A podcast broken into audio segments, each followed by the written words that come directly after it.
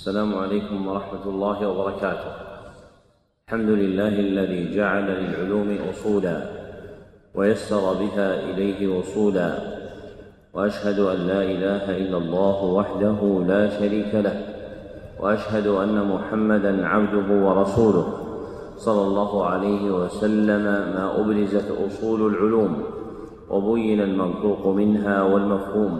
أما بعد، فهذا المجلس الثاني في شرح الكتاب العاشر من برنامج أصول العلم في سنته الأولى 33 بعد 400 والألف، 34 بعد 400 والألف، وهو كتاب كشف الشبهات لإمام الدعوة الإصلاحية في جزيرة العرب الشيخ محمد بن عبد الوهاب بن سليمان التميمي رحمه الله، المتوفى سنة 6 بعد 200 والألف. وقد انتهى بنا المقام إلى ما ذكره في الجواب المفصل. نعم. الحمد لله رب العالمين، والصلاة والسلام على أشرف الأنبياء والمرسلين نبينا محمد وعلى آله وصحبه أجمعين. أما بعد، فقال الإمام محمد بن عبد الوهاب رحمه الله وإياه: وأما الجواب المفصل فإن أعداء الله لهم اعتراضات كثيرة على دين الرسل يصدون بها الناس عنه، منها قولهم: نحن لا نشرك بالله شيئا، بل نشهد أنه لا يخلق ولا يرزق ولا يحيي ولا يميت ولا يدبر الأمر ولا ينفع ولا يضر إلا الله وحده لا شريك له، وأن محمدا صلى الله عليه وسلم لا يملك لنفسه نفعا ولا ضرا فضلا عن عبد القادر أو غيره، ولكننا مذنبه، والصالحون لهم جاه عند الله وأطلب من الله بهم. فجاوبه بما تقدم، وهو أن الذين قاتلهم رسول الله صلى الله عليه وسلم مقرون بما ذكرت لي أيها المبطل، ومقرون أن أوثانهم لا تدبر شيئا، وإنما أرادوا ممن قصرت الجاه والشفاعة. واقرأ عليه ما ذكر الله في كتابه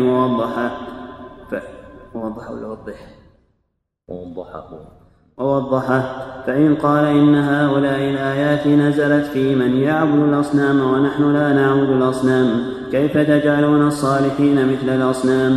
أم كيف تجعلون الأنبياء أصناما؟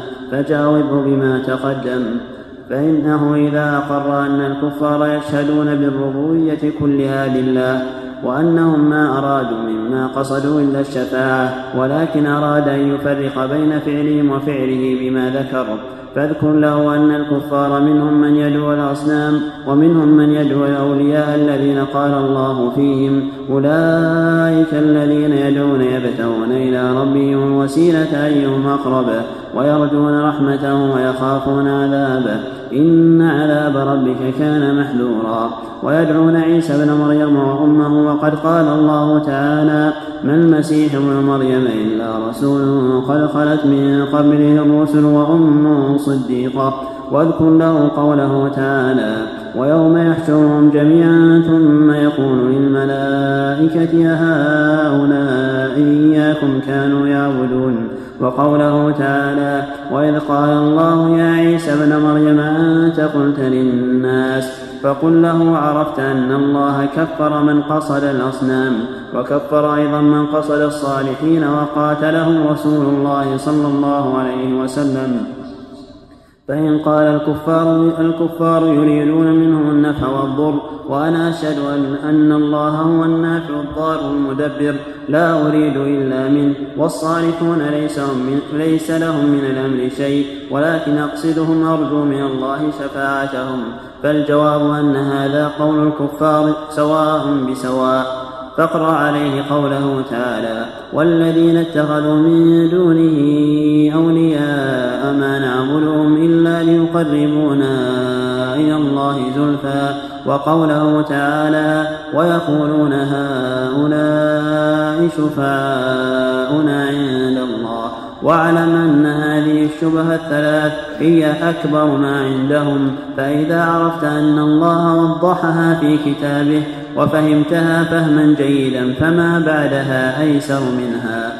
لما فرغ المصنف رحمه الله تعالى من ذكر الجواب المجمل، وضرب له مثلا يتبين به تحقيق مقصوده منه، شرع رحمه الله تعالى يذكر شبه المشبهين في توحيد العبادة مع إلحاق ما يكشف شبهتهم بتلك الشبه، فذكر رحمه الله تعالى ابتداء 3 شبه هي أعظم ما تعلق به المبطلون في باب توحيد العبادة من الشبهات. وأول هذه الشبه قولهم: نحن لا نشرك بالله عز وجل، بل نشهد أنه لا يخلق ولا ينفع ولا يضر ولا يملك ولا يرزق ولا يدبر إلا الله سبحانه وتعالى، وأن غيره لا يملك لنفسه نفعا ولا يدفع عنها ضرا، ولكننا مذنبون وهؤلاء صالحون لهم جاه عند الله سبحانه وتعالى، فنحن نطلب من الله بهم. هذه شبهتهم الأولى. وجواب هذه الشبهة على ما ذكره المصنف من 3 وجوه.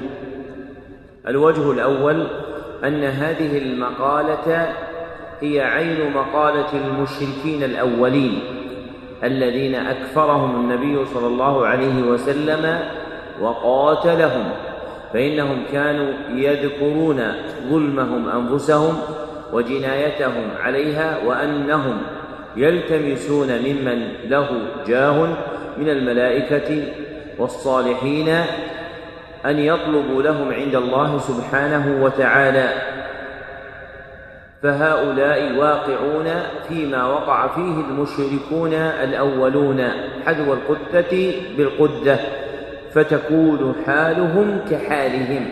فإذا كان الأولون محكوما بكفرهم مأمورا بقتالهم، فإن الحكم على المتأخرين كالحكم على الأولين.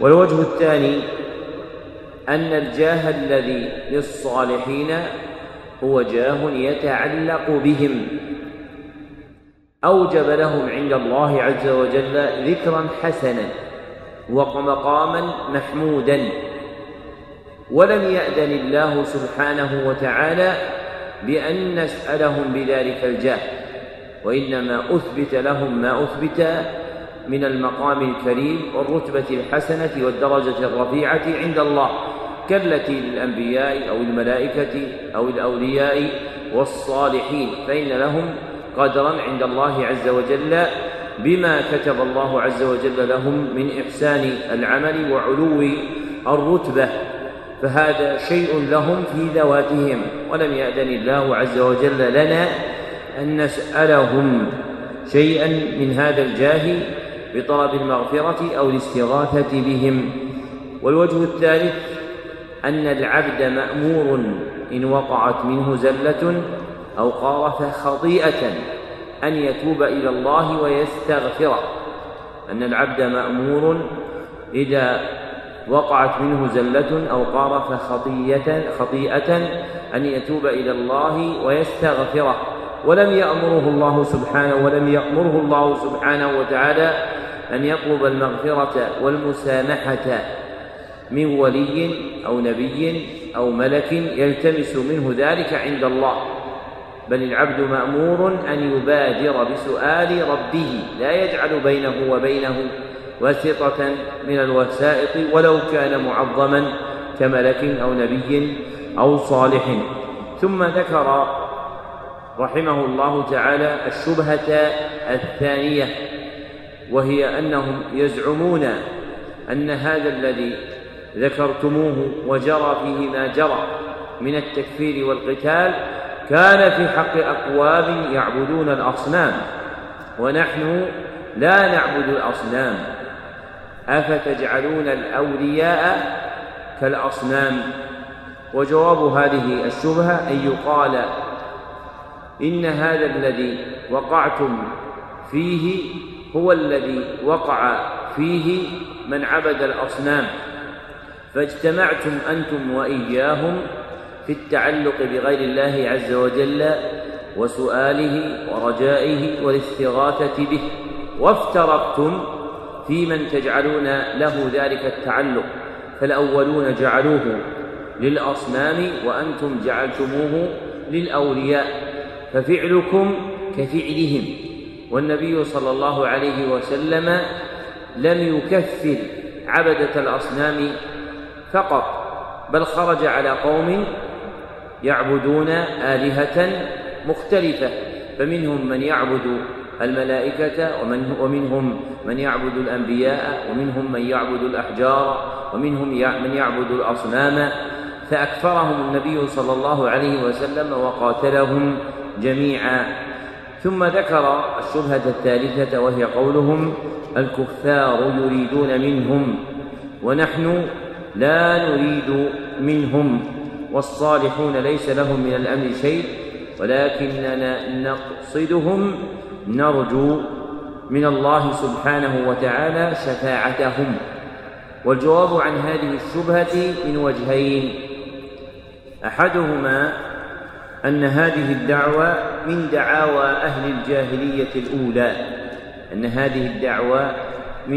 أهل الجاهلية الأولى، فإنهم كانوا يقولون هؤلاء شفعاؤنا عند الله فأنتم قد قلتم كما قالوا فحالكم كحالهم من الكفر والأمر بالقتال.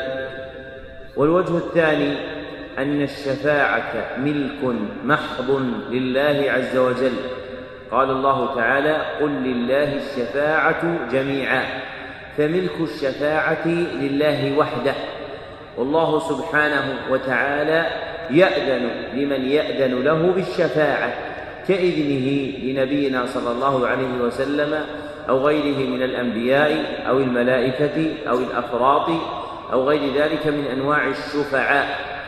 ولم يأذن الله عز وجل لك أن تسألهم الشفاعة، بل أعطاهم الله عز وجل الشفاعة تكرما وفضلا منه سبحانه وتعالى، ونهاك عن سؤالهم.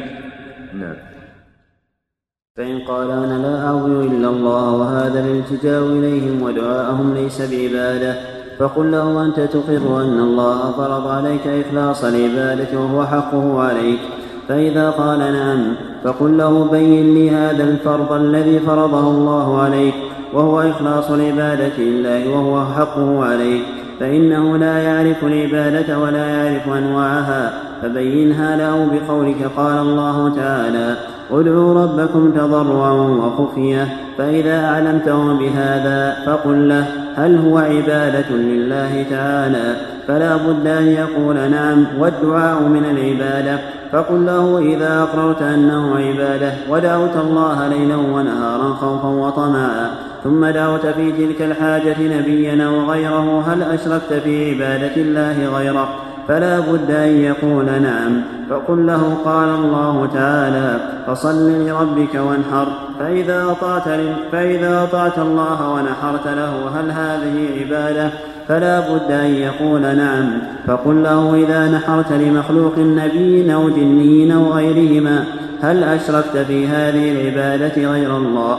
فلا بد أن يقر ويقول نعم. وقل له أيضا: المشركون الذين نزل فيهم القرآن هل كانوا يعبدون الملائكة والصالحين واللات وغير ذلك؟ فلا بد أن يقول نعم. فقل له: وهل كانت عبادتهم إياهم إلا في الدعاء والذبح والانتجاع ونحو ذلك؟ وإلا فهم مقرون أنهم عبيد تحت قهر الله، وأن الله هو الذي يدبر الأمر، ولكن دعوهم والتجأوا إليه من الجاه والشفاعة، وهذا ظاهر جدا. ذكر المصنف رحمه الله تعالى شبهة أخرى من شبه المشبهين في باب توحيد العبادة، وهذه الشبهة الرابعة دون تلك الشبه، فإن الشبهة الثلاثة المتقدمة هي كما ذكر المصنف من أعظم ما تعلق به المبطلون في باب توحيد العبادة، فما بعدها من الشبه دونها في الرتبة فإنها غالبا مما يرجع إلى تلك الشبه ويتصل بها، فمن وعى كشف الشبه الثلاث المتقدمة هان عليه كشف بقية الشبه التي لهم. ومنها هذه الشبهة التي يقولون فيها نحن لا نعبد إلا الله، وهذا الالتجاء إلى الصالحين والتعلق بهم ليس عبادة، فهم أثبتوا أمرا ونفوا آخر، فأثبتوا أنهم يعبدون الله عز وجل، ونفوا أن يكون التعلق بالصالحين والالتجاء إليهم عبادة. وجواب شبهته على ما ذكره المصنف رحمه الله تعالى أن يقال له: إنك تقر أن الله فرض عليك إخلاص العبادة، وهذا أمر لا يهون على امرئ ينتسب إلى الإسلام أن ينفيه عن نفسه، فإن المسلمين كافة مجمعون على أن الله عز وجل أمرهم بإخلاص العبادة له. فإذا أقر بإقرار المسلمين أن الله أمرنا بإخلاص العبادة له، فالتمس منه حينئذ أن يبين لك حقيقة العبادة التي أمره الله سبحانه وتعالى بإخلاصها. فإذا التمست منه هذا ولم يعرف، فبينت له حقيقة العبادة وأنها تشتمل على كل تأله قلبي بالحب والتعظيم، عرف أن ما أمره الله سبحانه وتعالى به هو أن يفرد جميع أنواع الحب والتعظيم والإجلال من الاعتقادات والأقوال والأفعال لله وحده لا شريك له. وعرف حينئذ أن من جعل منها شيئا لغير الله سبحانه وتعالى فإنه يكون قد عبد غير الله عز وجل، فيكون من التجأ إلى أولئك الصالحين وتعلق بهم واستغاث بهم ورجا منهم، جاعلا شيئا من تعلقه القلبي وتألهه وتعظيمه لهؤلاء من دون الله سبحانه وتعالى.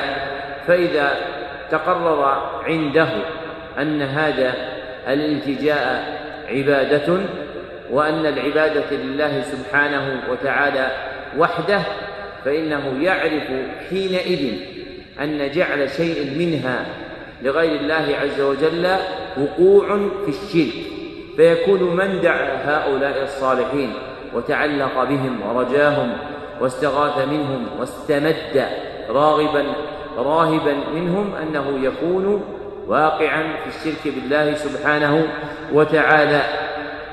كما أن العبد إذا امتثل قول الله سبحانه وتعالى: فصل لربك وانحر، فذبح لغير الله عز وجل كان موحدا، فإذا جعله لغير الله عز وجل بأن ذبح لصنم أو ولي أو نبي يكون مشركا. فكذلك من تعلق بالصالحين والأولياء وغيرهم وتأله قلبه لهم يكون واقعا في الشرك والكفر بالله سبحانه وتعالى، فبطل قوله إن التعلق والالتجاء للصالحين ليس بعبادة، لأن حقيقة التعلق الموجود في قلوب هؤلاء أنهم يؤلهونهم فيرجون منهم ويأملون منهم ويرغبون إليهم ويرهبون منهم، فيكونون قد وقعوا في ما نهوا عنه من الشرك بالله عز وجل، وأنهم كاذبون في دعوى إخلاص العبادة لله سبحانه وتعالى. ثم قل له أيضا: إن المشركين الذين نزل فيهم القرآن هل كانوا يعبدون الملائكة والصالحين واللات وغير ذلك؟ فلا بد أن يقر أنهم كانوا يعبدونهم لتظاهر الأدلة الشرعية من الآيات القرآنية وغيرها على إثبات ذلك.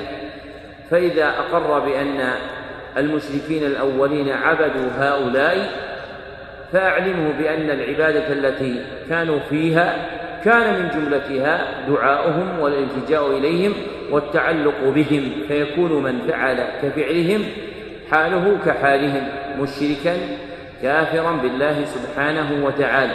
فهذه الجملة من كلام المصنف في إبطال شبهة أن الالتجاء إلى الأولياء والصالحين ليس عبادة، مرتب في 4 منازل. أولها تقرير المشبه بأن الله أمره بعبادته، تقرير المشبه أن الله أمره بعبادته، أي حمله على الإقرار بأن الله أمره بالعبادة، حمله على الإقرار بأن الله أمره بالعبادة. وثانيها بيان حقيقة العبادة المأمور بها، بيان حقيقة العبادة المأمور بها. وثالثها إيضاح أن من جعل منها شيئا لغير الله فقد أشرك، إيضاح أن من جعل منها شيئا لغير الله فقد أشرك. ورابعها تحقيق أن المشركين الذين نزل فيهم القرآن كان من عباداتهم الالتجاء إلى مألوهاتهم والتعلق بها، تحقيق أن المشركين الذين نزل فيهم القرآن كان من عباداتهم التعلق بمألوهاتهم والالتجاء إليها. فبطل حينئذ قوله إن الالتجاء إلى الصالحين ليس عبادة. فإذا رتب إبطال هذه الشبهة في هذه المنازل واحدا واحدا دكت هذه الشبهة وتقهقرت دعوى مدعيها. نعم. فإن قال لا تنكر شفاعة رسول الله صلى الله عليه وسلم وتبرأ منها، فقل لا أنكرها ولا أتبرأ منها، بل هو صلى الله عليه وسلم الشافع المشفع في المحشر، وأرجو شفاعته ولكن الشفاعة كلها لله، كما قال تعالى: قل لله الشفاعة جميعا ولا تكون إلا بعد إذن الله، كما قال تعالى: من ذا الذي يشفع عنده إلا بإذنه ولا يشفع في أحد إلا بعد أن يأذن الله فيه، ولا يشفع في أحد إلا بعد أن يأذن الله فيه، ولا يأذن إلا لأهل التوحيد والإخلاص، كما قال تعالى: ولا يشفعون إلا لمن ارتضى وهو لا يرضى إلا التوحيد، كما قال تعالى: ومن يبتغ غير الإسلام دينا فلن يقبل منه وهو في الآخرة من الخاسرين. فإذا كانت الشفاعة كلها لله ولا تكون إلا بعد إذنه، ولا يشفع النبي صلى الله عليه وسلم ولا غيره في أحد حتى يأذن الله فيه، ولا يأذن إلا لأهل التوحيد، تبين أن الشفاعة كلها لله وأنا أطلبها منه، فأقول: اللهم لا تحرمني شفاعته، اللهم شفعه في وأمثال هذا. فإن قال النبي ذكر المصنف رحمه الله من الدعاوى التي يتعلق بها المشبهون في توحيد العبادة زعمهم أن الداعي إلى توحيد الله عز وجل بإبطال التعلق بغيره ينكر شفاعة النبي صلى الله عليه وسلم، لأنه ينهى عن أن يطلب منه شيء، وهذا كذب. فإن أهل الحق من الموحدين من أهل السنة والجماعة يثبتون الشفاعة للنبي صلى الله عليه وسلم ويعددون له أنواعا من الشفاعة جاءت بالأدلة الشرعية، ويرون أن النبي صلى الله عليه وسلم من أعظم الشفعاء عند الله سبحانه وتعالى، إلا أن هذه الأنواع المعددة من الشفاعة لا يملكها النبي صلى الله عليه وسلم، لأن الشفاعة ملك محض لله عز وجل، وإنما يملكها من ربه عز وجل، فيعطاها صلى الله عليه وسلم إنعاما وإكراما وإعظاما من الله سبحانه وتعالى. والذي أعطى النبي صلى الله عليه وسلم هذه الشفاعات المتعددة نهانا عن دعاء غيره، فأمرنا سبحانه وتعالى بأن نجعل الدعاء له وحده. قال الله تعالى: وأن المساجد لله فلا تدعوا مع الله أحدا.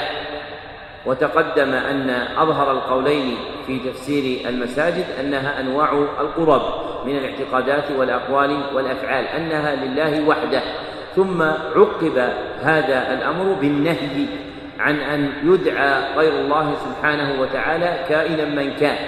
فالنبي صلى الله عليه وسلم الذي أعطي الشفاعة نهانا الله سبحانه وتعالى أن نسأله إياه، فنحن لا نسأل النبي صلى الله عليه وسلم الشفاعة منه، وإنما نسألها من الله سبحانه وتعالى. فإذا دعا الداعي من الموحدين قال في دعائه: اللهم شفع محمدا صلى الله عليه وسلم فيه، أو قال: اللهم إني أسألك شفاعة محمد صلى الله عليه وسلم، ولا يقول: يا محمد أسألك أن تشفع لي عند الله سبحانه وتعالى، فإن بين المقامين فرق، فالأول جار على لسان التوحيد، والثاني جار على لسان التنديد. فالداعي أولا بقوله اللهم شفع محمدا صلى الله عليه وسلم فيه يسأل الله عز وجل ما يملكه، فهو موحد له. والثاني يسأل النبي صلى الله عليه وسلم شيئا لا يملكه، فهو مشرك بالله سبحانه وتعالى. واضح الفرق بينهما؟ طيب، بعض السلف كرهوا أن يقول الداعي اللهم شفع محمدا صلى الله عليه وسلم فيه، لماذا؟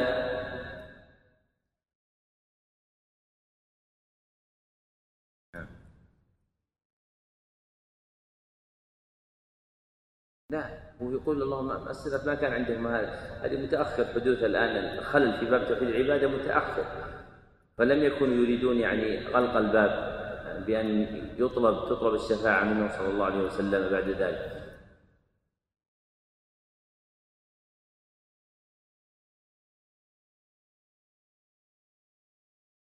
جمال التعب.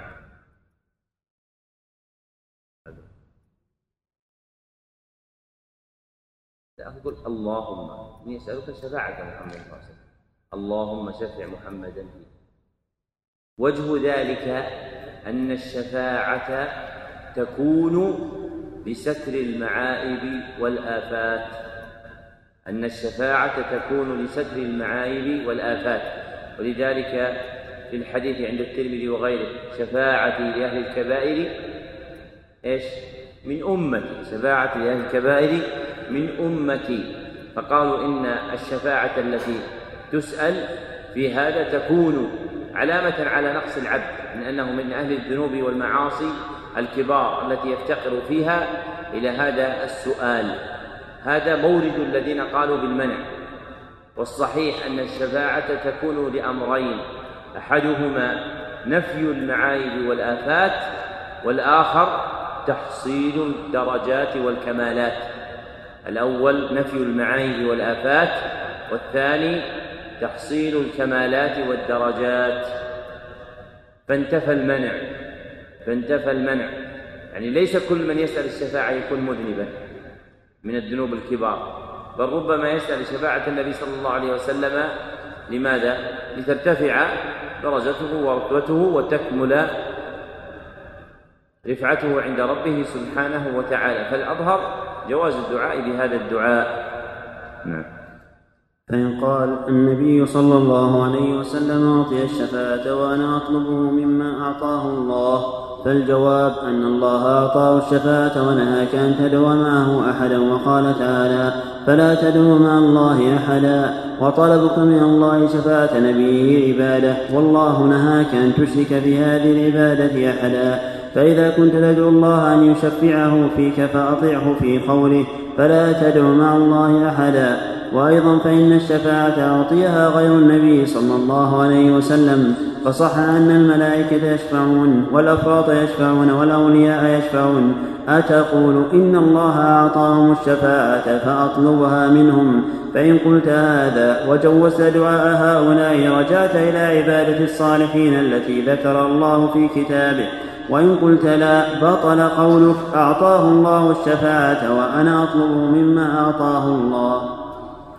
فإن قال: أنا لا أشرك بالله شيئا، حاشا وكلا، ولكن الالتجاء إلى الصالحين ليس بشرك، فقل له: إذا كنت تقر أن الله حرم الشرك أعظم من تحريم الزنا، وتقر أن الله لا يغفره، فما هذا الأمر الذي عظمه الله وذكر أنه لا يغفره فإنه لا يدري؟ فقل له: كيف تبرئ نفسك من الشرك وأنت لا تعرفه؟ كيف يحرم الله عليك هذا ويذكر أنه لا يغفره؟ ولا تسأل عنه ولا تعرفه، أتظن أن الله عز وجل يحرم هذا التحريم ولا يبينه لنا؟ فإن قال الشرك عبادة الأصنام ونحن لا نعبد الأصنام، فقل له ما معنى عبادة الأصنام؟ أتظن أنهم يعتقدون أن تلك الأحجار والأخشاب والأشجار تخلق وترزق وتدبر أمر من دعاها؟ فهذا يكذبه القرآن.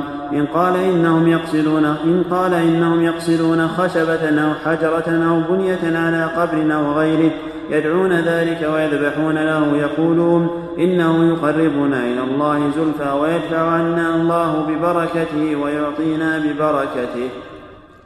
فقل صدقت، وهذا هو فعلكم عند الأحجار والبناء الذي على القبور وغيرها، فهذا أقر أن فعلهم هذا هو عبادة الأصنام وهو المطلوب. وأيضا قولك الشرك عبادة الأصنام، هل مرادك أن الشرك مخصوص بهذا وأن الاعتماد على الصالحين ودعاهم لا يدخل في ذلك؟ فهذا يرده ما ذكر الله تعالى في كتابه من كفر من تعلق على الملائكة أو عيسى أو الصالحين، فلا بد أن يقر لك أن من أشرك في عبادة الله أحدا من الصالحين فهو الشرك المذكور في القرآن، وهذا هو المطلوب. ذكر المصنف رحمه الله تعالى في كلامه المتقدم حججا تبطل تعلق المتعلقين بدعوى شفاعة النبي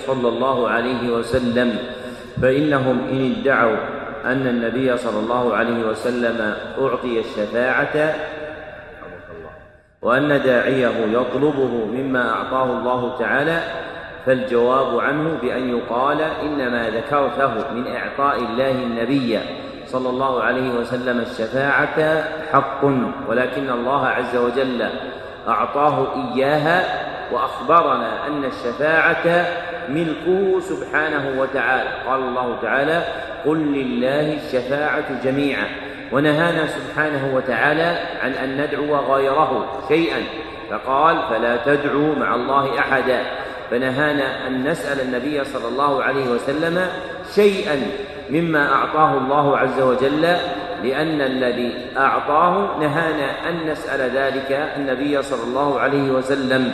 ثم ذكر حجة ثانية، وهي أن الشفاعة التي أوتيها النبي صلى الله عليه وسلم صح أن غيره يشفع أيضا، فالملائكة يشفعون وسائر الأنبياء يشفعون، والأخراط وهم الأطفال الذين ماتوا صغارا يشفعون أيضا، فهؤلاء كلهم ممن أعطاهم الله سبحانه وتعالى الشفاعة. فمن زعم أن النبي صلى الله عليه وسلم يسألها لزمه أن يأذن بسؤال هؤلاء أيضا، فكما يجوز قول إني أسألك الشفاعة يا رسول الله، لزمه أيضا أن يسأل غيره من الشفعاء تلك الشفاعة التي أعطيها إياه. فإن قال إنهم أعطوها وأنا لا أسألهم إياها كما ذكر المصنف، فإنه حينئذ يقال له بطل قولك أعطاه الله الشفاعة، يعني النبي صلى الله عليه وسلم، وأنا أسأله مما أعطاه الله، لأن الباب واحد، فإذا منعت سؤال سائر الشفعاء الشفاعة لزمك أن تمتنع من سؤال النبي صلى الله عليه وسلم شفاعته، فإنه واحد من الشفعاء الذين أثبت الله عز وجل لهم الشفاعة في الآخرة. فإن قال أنا لا أشرك بالله، حاشا وكلا، ولكن الالتجاء إلى الصالحين ليس بشرك، فقل له إذا كنت تقر أن الله حرم الشرك أعظم من تحريم الزنا، وأن الله عز وجل لا يغفره، فبين لي هذا الأمر الذي عظمه الله عز وجل وأخبر أنه لا يغفره، ما حقيقته؟ فإنه لا يدري حينئذ ما يميز حقيقة العبادة، ولا يقف على المقصود من الشرك المنهي عنه، فقل له حينئذ كيف تبرئ نفسك من شيء أنت لا تعرف حقيقته، فإن الوالغين في هذه البلايا من دعاء غير الله سبحانه وتعالى يزعمون أنهم من أهل الإسلام وأنهم ليسوا بمشركين، فإذا حققتهم في حقيقة الإسلام التي أمر الله عز وجل من إفراد العبادة وعدم الشرك به وجدتهم جاهلين حقيقة التوحيد والشرك، فهم بمنأى عن تبين مقصد الشريعة من توحيد الله عز وجل وإبطال الشرك، فأنى لهم إثبات التوحيد لأنفسهم ونفي الشرك عنها وهم لا يحيطون علما بما أمر الله عز وجل به من توحيده وما نهى عنه من الشرك به. ثم اسأله مستنكرا كيف يحرم الله عليك شيئا ويذكر أنه لا يغفره، ثم لا تسأل عنه ولا تعرفه، أتظن أن الله عز وجل يحرمه هذا التحريم ولا يبينه لنا؟ لأنه من المحال أن يبين الأمر بيانا شديدا في إعظام درجته ثم لا يكون للناس علم به، لأن الأصل أن ما أمرنا الله عز وجل به بين جلي، فالشريعة سهلة سمحة لا تحتاج إلى تدقيق النظر وإعمال الفكر للإحاطة بما نهى الله عز وجل عنه أو أمر، بل بدائه الناس تتسارع إلى عقل الأمر والنهي الشرعي، وليس في الشريعة الإحالة على محالات لا تحيط العقول بها، بل أحكام الشريعة كلها في باب الخبر أو باب الطلب مما تتبادر إليه أفهام سائر الناس في الإحاطة بها علما. فإذا كان المرء ينسب نفسه إلى معرفة الشريعة وما جاء فيها ثم لا يميز حقيقة التوحيد والشرك فإنه مقصر تقصيرا شديدا في معرفة الدين الذي جاء به النبي صلى الله عليه وسلم. وإن زعم هذا المبطل أن الشرك عبادة أصنام قاصدا حصر الشرك فيه فجاوبه كما ذكر المصنف بما يدحض شبهته ويكشف جهالته ويدفع ضلالته بإيراد سؤالين. فالسؤال الأول أن يقال له ما معنى عبادة الأصنام التي حصرت الشرك فيها، ما معنى عبادة الأصنام التي حصرت الشرك فيها؟ هل معناها أنهم يخلقون ويرزقون ويدبرون؟ فإن زعم ذلك فهذا شيء لم تدعيه الجاهلية الأولى، فإن الجاهلية الأولى كانوا يقرون بأن الله هو المدبر الخالق الرازق، فالقرآن مكذب له في دعواه. وإن قال إن عبادة الأصنام هي التعلق بهم ودعاؤهم والالتجاء إليهم والندر لهم والذبح والتقرب إليهم وسؤال كونهم شفعاء عند الله سبحانه وتعالى، فأخبره بأن هذا هو الذي جاء في القرآن الكريم، فإن الشرك الذي وقع فيه عباد الأصنام ليس هو اعتقاد أن تلك الأصنام تخلق وترزق وتملك وتدبر، وإنما كانوا يعتقدون أن هذه الأصنام تشفع عند الله عز وجل وتتوسط لمن رغب إليها ورهب، فهم يتقربون إليها بأنواع القرب. فإذا عقل هذا المعنى عرف أن ما يفعل عند الأولياء أو الأنبياء أو الملائكة من هذه الأفعال عند المتأخرين هو الذي كان يفعله الأولون عند الأصنام، فهم مشركون كما كان الأولون مشركين. والسؤال الثاني أن يقال قولك الشرك عبادة الأصنام هل مرادك تخصيص وقوع الشرك في عبادتهم؟ فإن قال نعم فأخبره بما جاء في القرآن الكريم من بيان عبادة فئام كثيرين من المشركين الأولين لغير الأصنام، فإن المشركين الأولين كان منهم من يعبد الملائكة ومنهم من يعبد الأنبياء ومنهم من يعبد الأولياء ومنهم من يعبد الأشجار، فلم يكن شركهم يختص بعبادة الأصنام، بل كانوا يعبدون آلهة متعددة، فلم يفرق النبي صلى الله عليه وسلم بينهم بل أكفرهم وقاتلهم. قد ذكر هذا الوجه المصنف رحمه الله تعالى بالقاعدة الثالثة من القواعد الأربع. نعم. وسر المسألة أنه إذا قال أنا لا أشرك بالله شيئا فقل له وما الشرك بالله فسره لي، فإن قال هو عبادة الأصنام فقل له وما عبادة الأصنام فسرها لي، وإن قال أنا لا أعبد إلا الله فقل ما معنى عبادة الله وحده لا شريك له فسرها لي، فإن فسرها بما بينته فهو المطلوب، وإن لم يعرفه فكيف يدعي شيئا وهو لا يعرفه، وإن فسرها بغير معناها بينت له الآيات الواضحات في معنى الشرك بالله وعبادة الأوثان أنه الذي يفعلون في هذا الزمان بعينه، وأن عبادة الله وحده لا شريك له هي التي ينكرون علينا ويصيحون منه، كما صاح إخوانهم حيث قالوا أجعل الآلهة إلها واحدا إن هذا لشيء عجاب. بين المصنف رحمه الله تعالى بعدما تقدم سر المسألة، يعني الأصل الذي يجمعها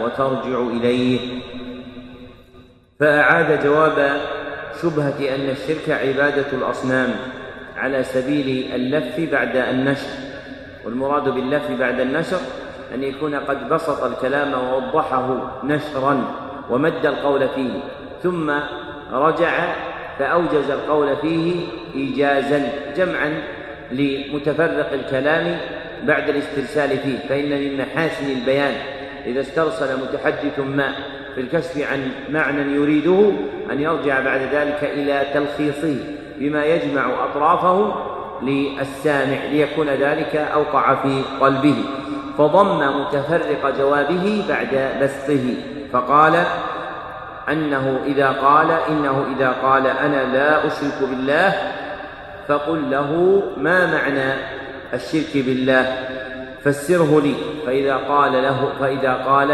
هو عبادة الأصنام فقل له ما عبادة الأصنام فسرها لي، فإن قال أنا لا أعبد إلا الله وحده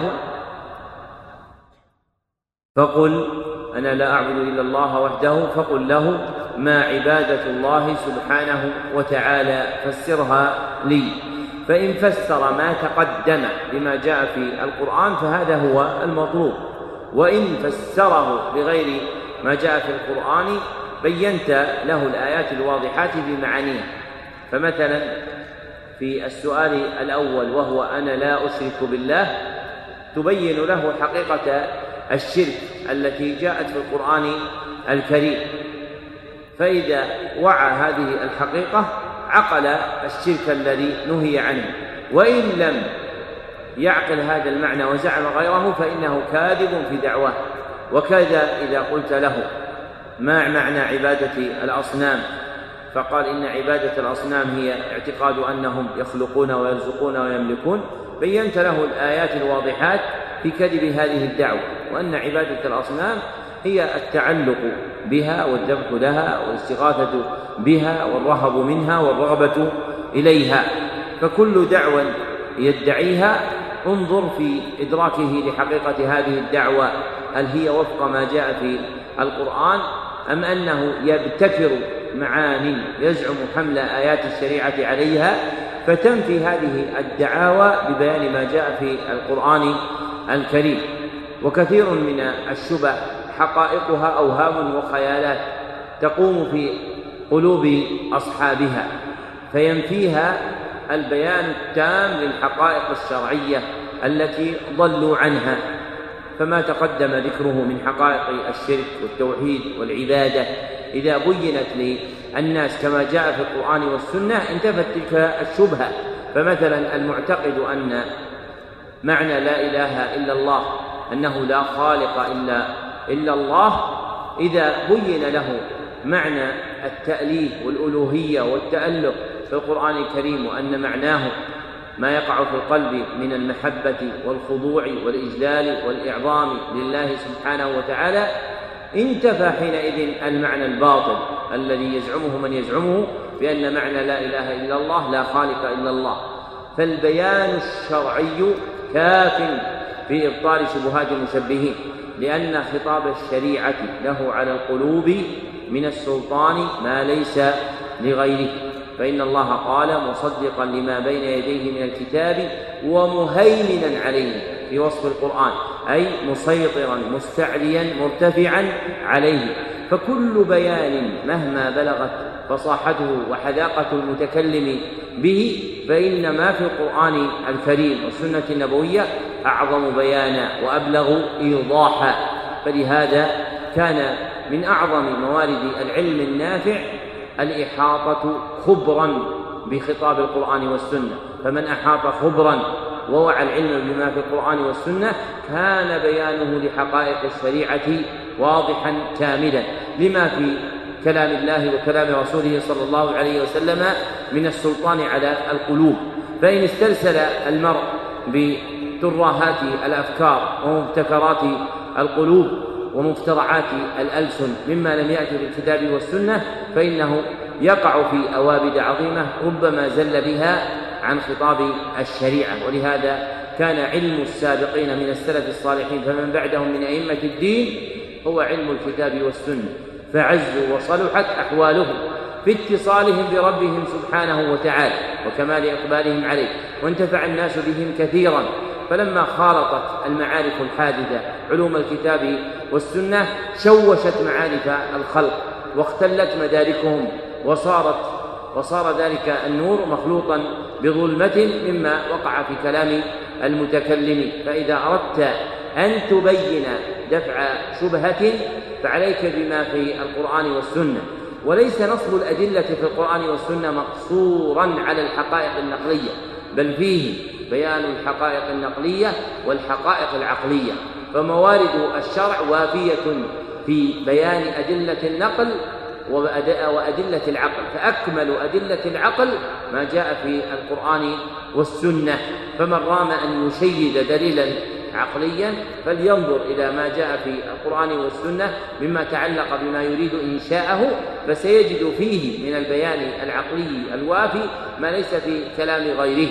فمثلا من الوقائع الرائجة في اليوم دعاوى الإلحاد، وكشف هذه الدعاوى لا يحتاج فيها إلى مقالات المثقفين واستجرار ردود الفلاسفة الغربيين أو من قبله، فإن القرآن والسنة وافيان في بيان الأدلة النقلية والعقلية على وحدانية الله عز وجل وإثبات وجوده وإبطال دعوى الإلحاد. وإذا أردت أن تعرف هذا تطبيقا فانظر كتاب شيخ شيوخنا العلامة ابن سعدي البراهين الذي رد به على دعاوى الإلحاد من الشيوعيين وغيرهم، فهو كتاب نافع في إيضاح دلائل الشرع في إبطال دعوى الإلحاد.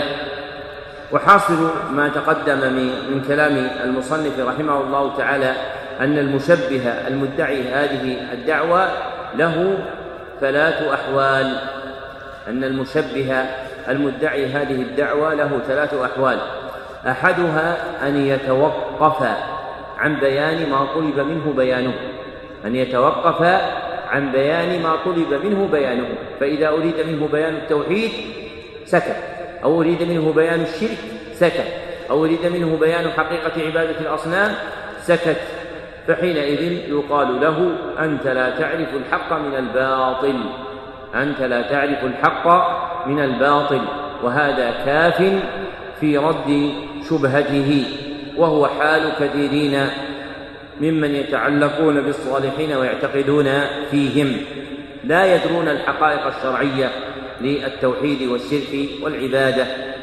وثانيها أن يفسر تلك الحقائق بما فسرها الله في القرآن، أن يفسر تلك الحقائق ويبينها بما فسرها الله وبينه في القرآن، وهذا أيضا كفانا مؤونته، لأن الآيات القرآنية كفيلة ببيان مواقع القول في التوحيد والشرك، لأن الآيات القرآنية كفيلة في بيان مواقع القول في التوحيد والشرك، وأنه لا ينحصر في عبادة الأصنام.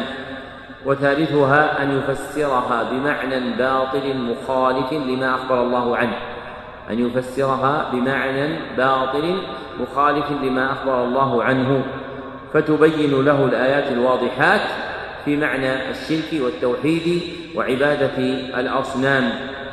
فإذا بينت له ذلك ظهر لكل ذي عينين، ومن ألقى السمع وهو شهيد أن الدعوة إلى توحيد الله عز وجل التي انتصب لها المصنف رحمه الله تعالى هي التي كاد لها أولئك المغرضون المبطلون، وأنكروها وصاحوا عليه صيحة الشياطين، كما صاح الأولون على النبي صلى الله عليه وسلم لما أمرهم بتوحيد الله، فقالوا: أجعل الآلهة إلها واحدا إن هذا لشيء عجاب. وهذه مقولة أعداء الله في كل زمان وآن، فإنهم يتعلقون بما كان عليه المبطلون الأولون، ولكل قوم وارث. فالمشبهون في توحيد العبادة من المشركين الأولين ورث مقالتهم من ورثها من المشركين المتأخرين، وكذا الملبسون في باب اتباع النبي صلى الله عليه وسلم ورث مقالتهم من ورثها ممن عظم الرجال وجعل تقليدهم أكمل وأعظم من اتباع النبي صلى الله عليه وسلم بشبه شبهوها ودعاوى باطلة روجوها، حتى أنتج ذلك فشو الشرك والضلالات واستيلاء الخرافات على قلوب الخلق.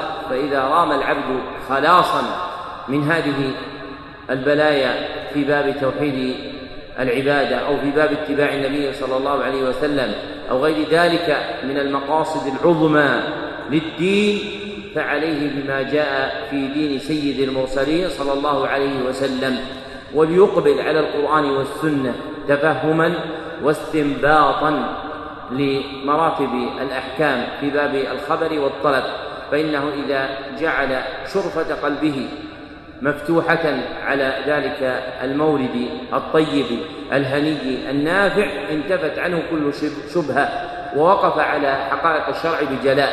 أما الذي يقبل بقلبه على غير ذلك المولد فإنه يداخل قلبه من بطلان الحقائق في باب توحيد العبادة أو اتباع النبي صلى الله عليه وسلم أو الولاء والبراء أو الجهاد أو طاعة ولاة الأمر أو التعاون بين المسلمين أو الأمر بالمعروف والنهي عن المنكر، أشياء لا حقيقة لها، وإنما هي أشياء وأحدثها الناس وعظموها مع مجيء الشرع بخلافها أو مجيئه بها على وجه ليس ما عليه الناس اليوم في كثير من البلدان الإسلامية.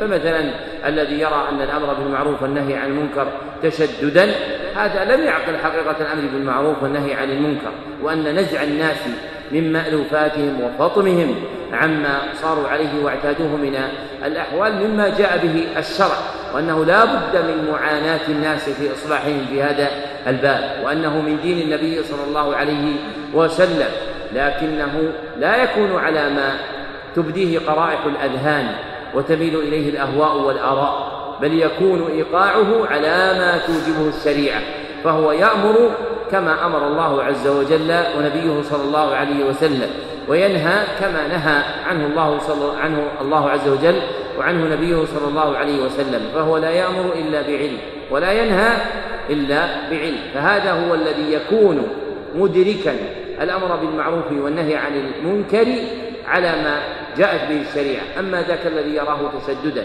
أو ذاك الذي يقابله فيعمله وفق هواه ورأيه، فكلاهما بمنأ عن جادة الحق والهدى.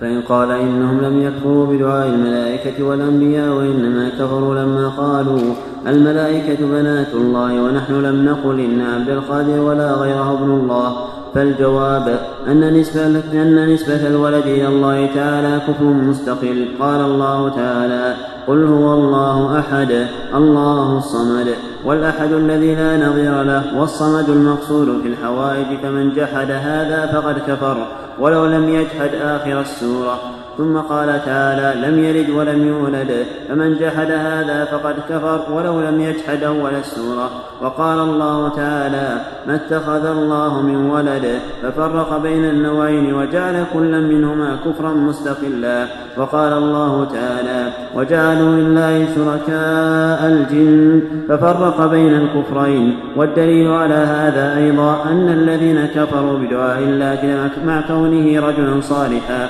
لم يجعلوه ابن الله، والذين كفروا بعبادة الجن لم يجعلوهم كذلك. وكذلك العلماء أيضا في جميع المذاهب الأربعة يذكرون في باب حكم المرتد أن المسلم إذا زعم أن لله ولدا فهو مرتد، وإن أشرك بالله فهو مرتد، فيفرقون بين النوعين، وهذا في غاية الوضوح. وإن قال: ألا إن أولياء الله لا خوف عليهم ولا هم يحزنون، فقل هذا هو الحق ولكن لا يعبدون، ونحن لا ننكر إلا عبادتهم مع الله وإشراكهم معه، وإلا فالواجب عليك حبهم واتباعهم والإقرار بكراماتهم، ولا يجحد كرامات الأولياء إلا أهل البدع والضلالات. ودين الله وسط بين طرفين، وهدى بين ضلالتين، وحق بين باطلين. ذكر المصنف رحمه الله من مماحلات المشبهين قولهم إن المشركين الأولين من العرب لم يكفروا بدعاء الملائكة والأنبياء، وإنما كفروا لما قالوا الملائكة بنات الله، وهم لا يقولون إن عبد القادر أو البدوي أو غيرهما ابن لله سبحانه وتعالى، فكيف يكفرون وكيف يكونون كالأولين؟ وجواب هذه الشبهة من 4 وجوه. أحدها أن نسبة الولد إلى الله كفر مستقل. قال الله تعالى: قل هو الله أحد الله الصمد لم يلد ولم يولد. وثانيها أن الله فرق بين نوعين من الكفر، وجعل كلا منهما كفرا مستقلا، أن الله فرق بين نوعين من الكفر وجعل كلا منهما أصلا مستقرا، ففرق بين عبادة غيره وبين نسبة الولد إليه،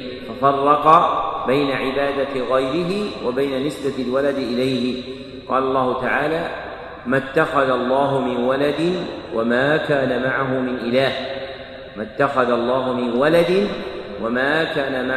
من إله، وقال الله سبحانه وتعالى: وجعلوا لله شركاء الجن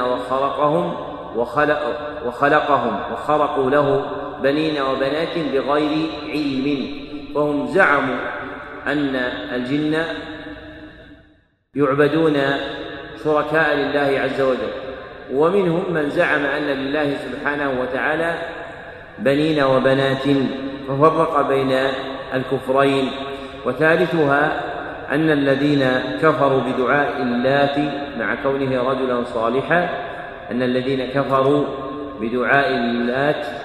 كونه رجلا صالحا لم يزعموا أنه ابن لله، فهم كفروا بعبادة غير الله، ولم يكونوا ينسبونه إلى الله سبحانه وتعالى ولدا. ورابعها أن العلماء في جميع المذاهب الأربعة يذكرون في باب حكم المرتد أن المسلم إذا زعم أن لله ولدا فهو مرتد، وإن أشرك بالله فهو مرتد، فيفرقون بين النوعين، وهذا في غاية الوضوح. فإن قال بعدما تقدم: ألا إن أولياء الله لا خوف عليهم ولا هم يحزنون، يعرض بما لهم من مقام كريم، فقل له: هذا هو الحق فيهم، فإنهم لهم حظوة ورتبة عند الله عز وجل، ولكنهم لا يرفعون فيعبدون ولا يخفضون فيهضمون، ولكنهم لا يرفعون فيعبدون ولا يخفضون فيهضمون، بل يعرف ما لهم من الحق وينكر عبادتهم مع الله سبحانه وتعالى.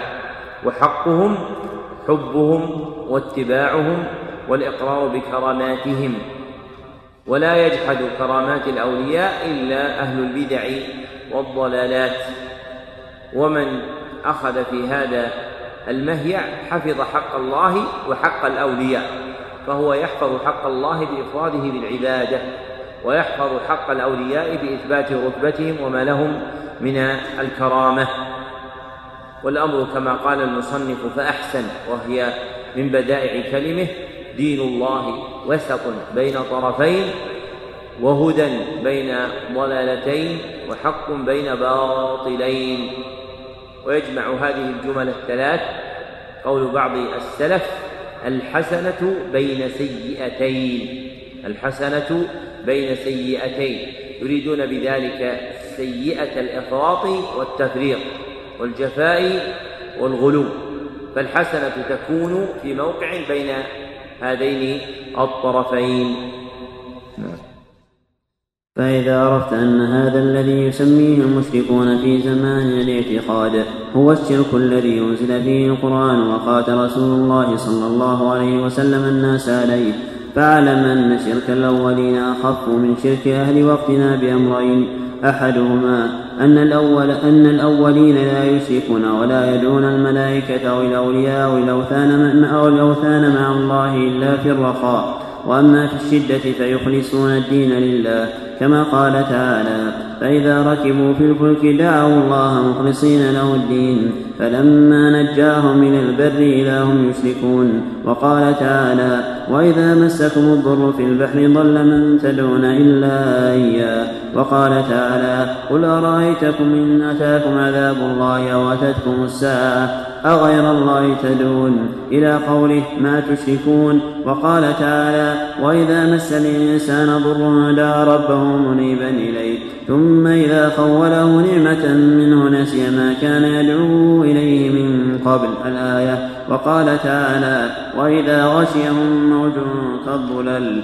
فمن فهم هذه المسألة التي وضحها الله في كتابه، وهي أن المشركين الذين قاتلهم رسول الله صلى الله عليه وسلم يدعون الله ويدعون غيره في الرخاء، وأما في الشدة فلا يدعون إلا الله وحده لا شريك له وينسون ساداتهم، تبين له الفرق بين شرك أهل زماننا وشرك الأولين. ولكن أين من يفهم قلبه هذه المسألة فهما راسخا، والله المستعان.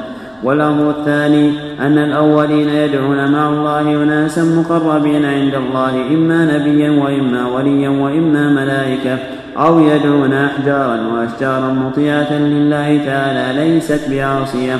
وأهل زماننا يدعون مع الله أناسا من أفسخ الناس، والذين يدعونهم هم الذين يحكون عنهم الفجور من الزنا والسرقة وترك الصلاة وغير ذلك. والذي يعتقد في الصالح والذي لا يعصي مثل الخشب والحجر أهون ممن يعتقد في من يشاهد فسقه وفساده ويشهد به يشاهد فسقه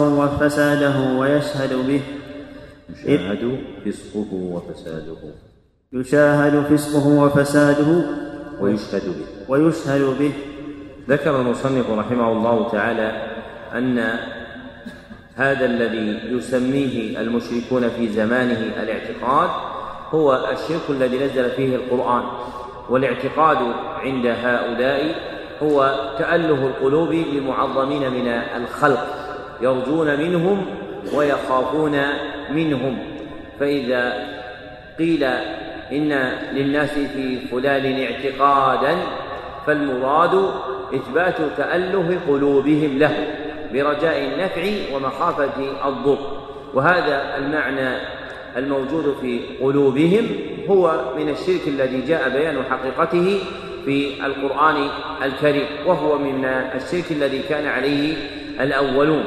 إلا أن بين الأولين من المشركين والمتأخرين فروقا ذكر المصنف هنا فرقين منها. فالفرق الأول أن الأولين يشركون في الرخاء ويخلصون في الشدة كما جاء في آيات عدة، أما المتأخرون فإنهم يفزعون إلى غير الله عز وجل بالشدة والرخاء. وقد جعل المصنف رحمه الله تعالى هذا الفرق القاعدة الرابعة من القواعد الأربع كما تقدم.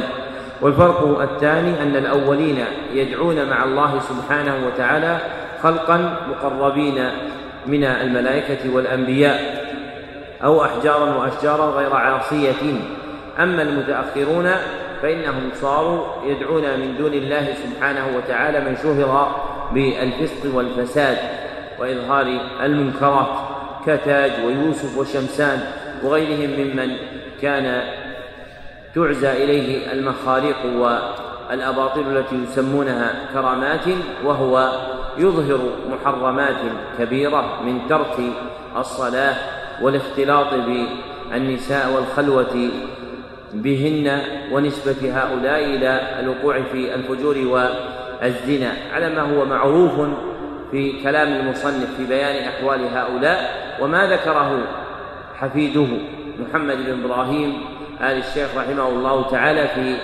جواب له عندما سئل عن هؤلاء المذكورين في بعض تأليف الشيخ وهم شمسان وتاج ويوسف، فبين حقيقة ما كانوا عليه.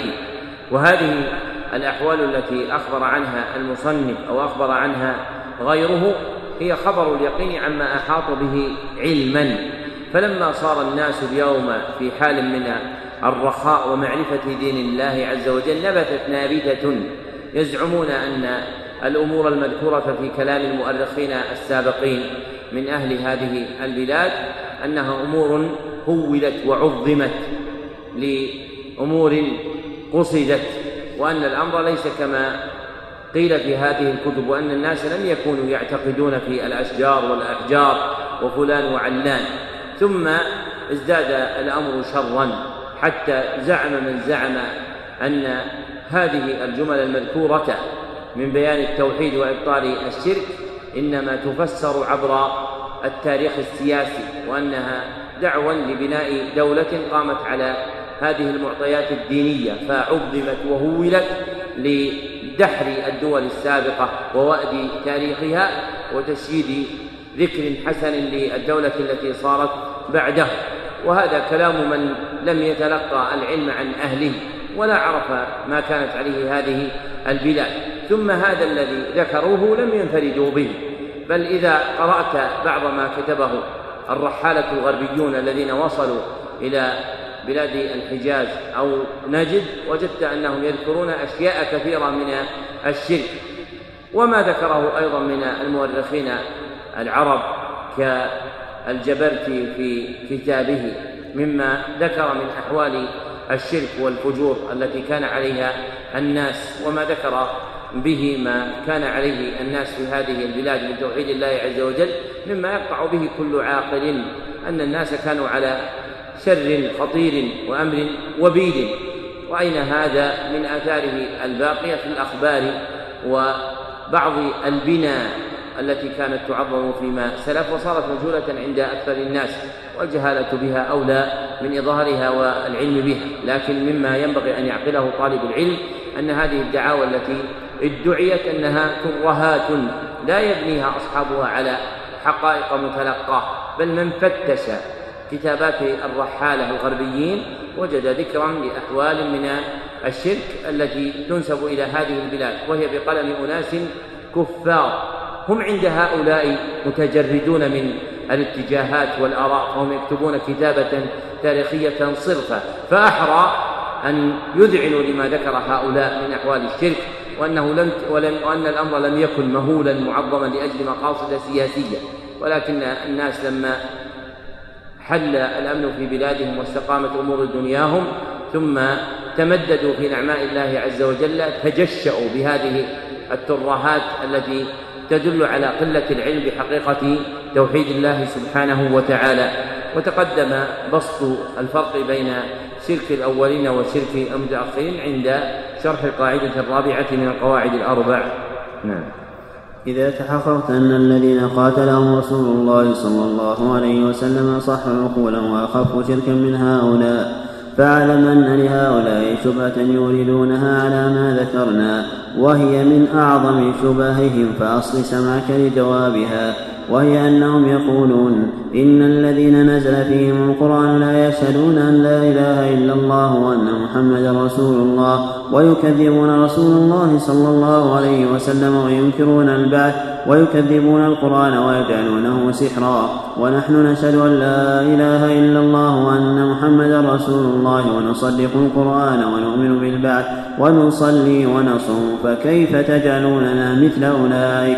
فالجواب أنه لا خلاف بين العلماء كلهم أن الرجل إذا صدق رسول الله صلى الله عليه وسلم في شيء وكذبه في شيء آخر أنه كافر لم يدخل في الإسلام، وكذلك إذا آمن ببعض القرآن وجحد بعضه، كمن أقر بالتوحيد وجحد وجوب الصلاة، أو أقر بالتوحيد والصلاة وجحد وجوب الزكاة، أو أقر بهذا كله وجحد وجوب الصوم، أو أقر بهذا كله وجحد وجوب الحج.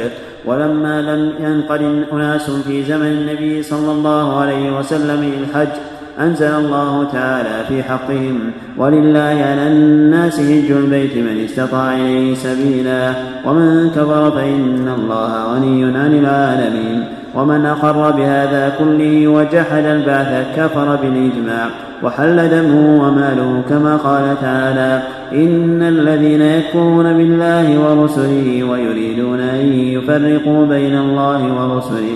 فإذا كان الله تعالى قد صرح في كتابه أن من آمن ببعض وكفر ببعض فهو كافر حقا، زالت هذه الشبهة، وهذه هي التي ذكرها بعض أهل الأحساء في كتابه الذي أرسل إلينا. ويقال إذا كنت تقر أن من صدق الرسول صلى الله عليه وسلم في كل شيء وجحد وجوب الصلاة فهو كافر حلال الدم والمال بالإجماع، وكذلك إذا أقر بكل شيء إلا البعث، وكذلك لو جحد وجوب صوم رمضان وصدق بذلك كله لا يجحد هذا، ولا تختلف المذاهب فيه، وقد نطق به القرآن كما قدمنا. فمعلوم أن التوحيد هو أعظم فريضة جاء بها النبي صلى الله عليه وسلم، وهو أعظم من الصلاة والزكاة والصوم والحج، فكيف إذا جحد الإنسان شيئا من هذه الأمور كفر ولو عمل بكل ما جاء به الرسول صلى الله عليه وسلم؟ وإذا جحد التوحيد الذي هو دين الرسل كلهم لا يكفر، سبحان الله، ما أعجب هذا الجهل.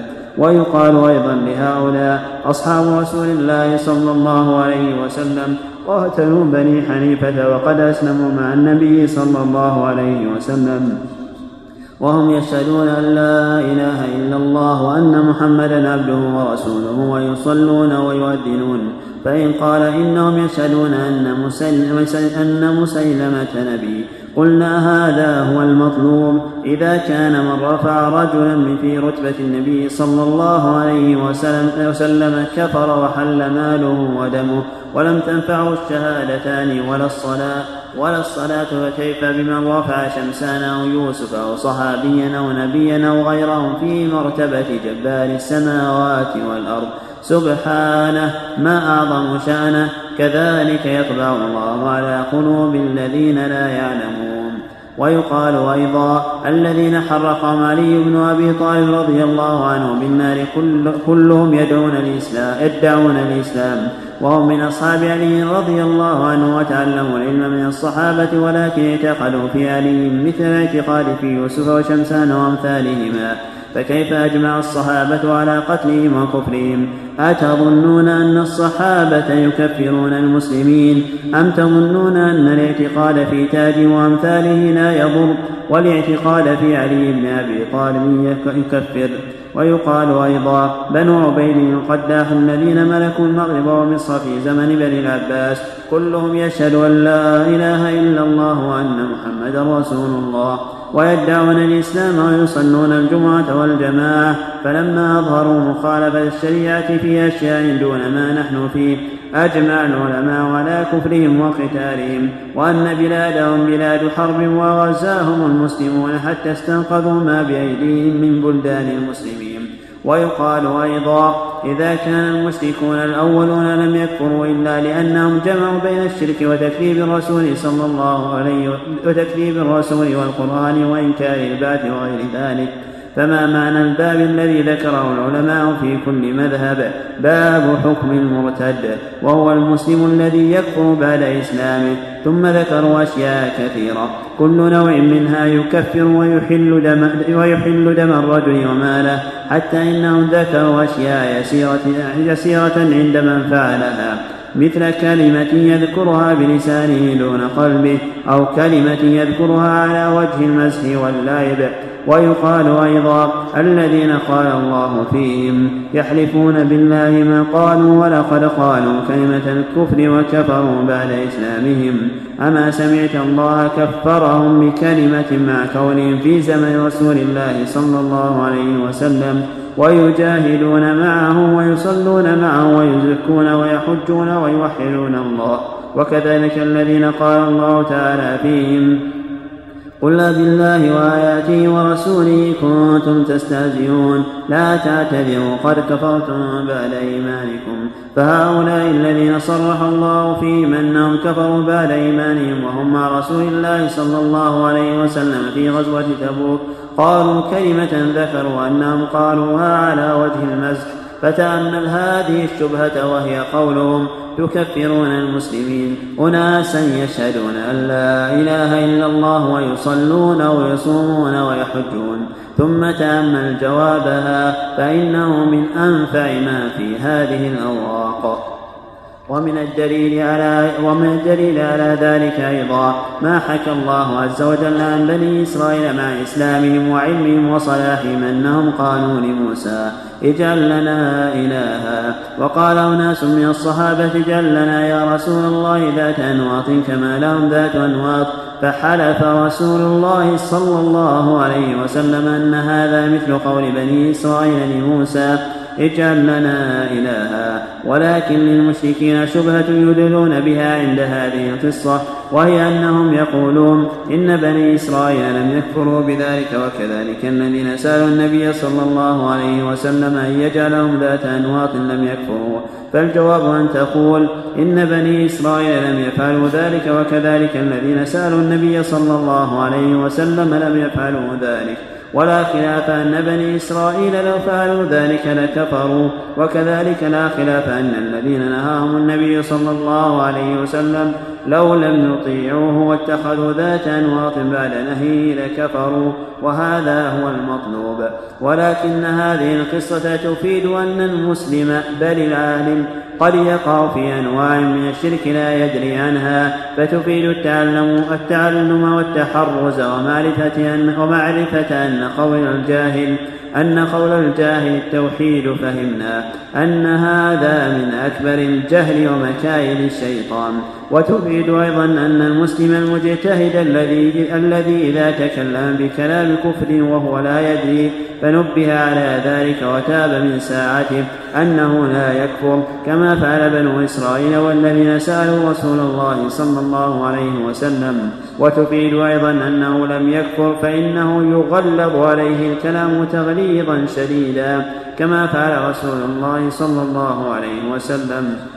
لما فرغ المصنف رحمه الله تعالى من إبطال الشبه المتعلقة بأن ما عليه المتأخرون من التعلق بالصالحين ليس شركا، كر على نوع آخر من الشبه، وهي شبهة من منع من تكفيرهم وقتالهم. فالشبه المذكورة في هذا الكتاب ترجع إلى نوعين من الشبه. النوع الأول شبه تتعلق بنفي كون ما عليه المتأخرون شركا، شبه تتعلق بنفي كون ما عليه المتأخرون شركا. والآخر شبه تتعلق بمنع تكفيرهم وقتالهم،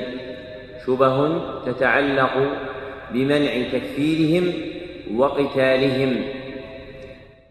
فكلام المصنف رحمه الله تعالى واف في نقد الشبه الدائرة في هذا الباب المترددة بين النوعين، وما سلف من البيان هو في نفي شبه المشبهين في المنع من كون ما هم عليه شرك بالله سبحانه وتعالى.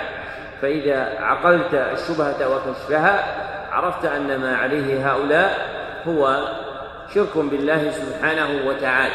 فمثلا مما تقدم من الدعاوى أن الأولين كفروا لأنهم كانوا يزعمون أن هؤلاء أولاد لله سبحانه وتعالى، ويكشف هذه الشبهة بأن يبين أن شرك الأولين فيه نسبة الولد إلى الله عز وجل، وفيه عبادة غير الله عز وجل، فكلاهما كفران وجاء مضمومين في غير آية، كما في قوله تعالى: وجعلوا لله شركاء الجن وخلقهم وخرقوا له بنين وبنات بغير علم.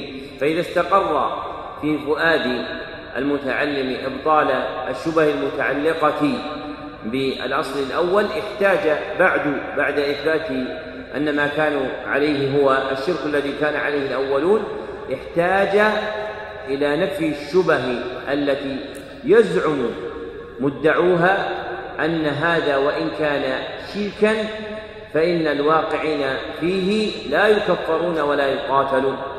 وهذه الجملة من كلام المصنف التي قرأها القارئ فيها إبطال هذه الشبهة من وجوه عدة، وهي من أنفع ما في كلام المصنف في هذه الأوراق كما ذكر رحمه الله تعالى. وقد رد المصنف هذه الشبهة من 8 وجوه. فالوجه الأول أن من آمن ببعض الأحكام وكفر ببعضها فهو كافر بها جميعا، أن من أقر ببعض الأحكام وكفر ببعضها فهو كافر بها جميعا. فمن أقر بالصلاة وأنكر الصيام أو أقر بالحج وأنكر الزكاة لم يقبل منه ذلك، فإنه لا يكون مسلما بل هو كافر، لأن الإسلام دين كامل لا يتجزأ ولا يتبعض، فمن أنكر شيئا لازما للعبد من الدين فإنه يكون كافرا بهذا الإنكار. والوجه الثاني إطباق العلماء ومقدمهم الصحابة على تكفير بعض من وقع منه الكفر، إطباق العلماء ومقدمهم الصحابة على إكفار من وقع في بعض أعمال الكفر والشرك وقتالهم، فهو استدلال بالإجماع العملي الذي تجلى في وقائع ذكر المصنف منها 3. فالواقعة الأولى تكفير الصحابة وقتالهم لبني حنيفة، المعتقدين بأن مسيلمة نبي الله مع أنهم يقولون لا إله إلا الله.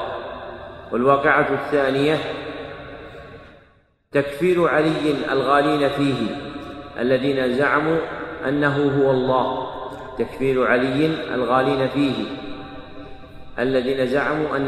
الله، فحرقهم علي، فكفرهم علي وحرقهم، ولم ينكر عليه أحد من الصحابة تكفيرهم، وإنما أنكر عليه من أنكر كابن عباس تحريقهم، ورأى أن حقهم هو القتل بالسيف. والواقعة الثالثة ما وقع في عهد بني العباس لما ظهر العبيديون المتسمون بالفاطميين، فكفرهم العلماء لما انتحلوه من المقالات الكافرة مع أنهم يقولون لا إله إلا الله محمد رسول الله، فأجمع أهل العلم على تكفيرهم. نقله القاضي عياض اليحصبي وغيره، وهذا إجماع في هذه الوقائع على أن من وقع منه الكفر فإنه يكفر ويقاتل عليه، وإن قال لا إله إلا الله محمد رسول الله. والوجه الثالث أن العلماء رحمهم الله في كل مذهب عقدوا بابا يقال له باب حكم المرتد، فيه أن العبد يكفر بقول أو فعل أو اعتقاد أو شك، فيه أن العبد يكفر بقول أو فعل أو اعتقاد أو شك، فإذا جاء بشيء من ذلك كفر وإن زعم أنه مسلم. والوجه الرابع أن الله سبحانه وتعالى حكم بكفر أناس قالوا كلمة تكلموا بها، أن الله عز وجل حكم بكفر أناس تكلموا بكلمة أبطلت إسلامهم. قال الله تعالى: يحلفون بالله ما قالوا ولقد قالوا كلمة الكفر وكفروا بعد إسلامهم. فحكم الله عز وجل بكفرهم مع أنهم ينتسبون إلى الإسلام ويقيمون بين أهله.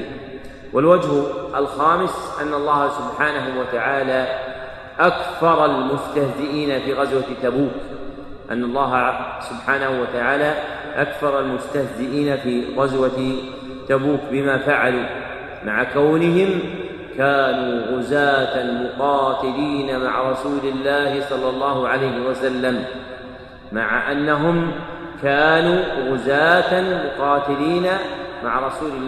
الله عليه وسلم، والوجه السادس أن الذين نزل فيهم القرآن لا يشهدون أن لا إله إلا الله ويكذبون الرسول، وهؤلاء يشهدون أن لا إله إلا الله ويصدقون بالرسول صلى الله عليه وسلم، لكنهم يصدقونه في شيء ويكذبونه في شيء آخر.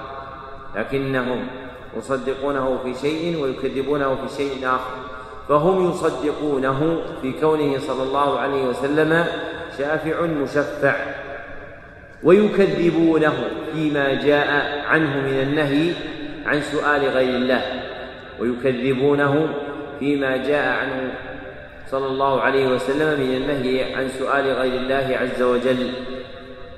فهم بذلك يؤمنون ببعض ويكفرون ببعض، وينقادون لبعض ويعاندون في بعض.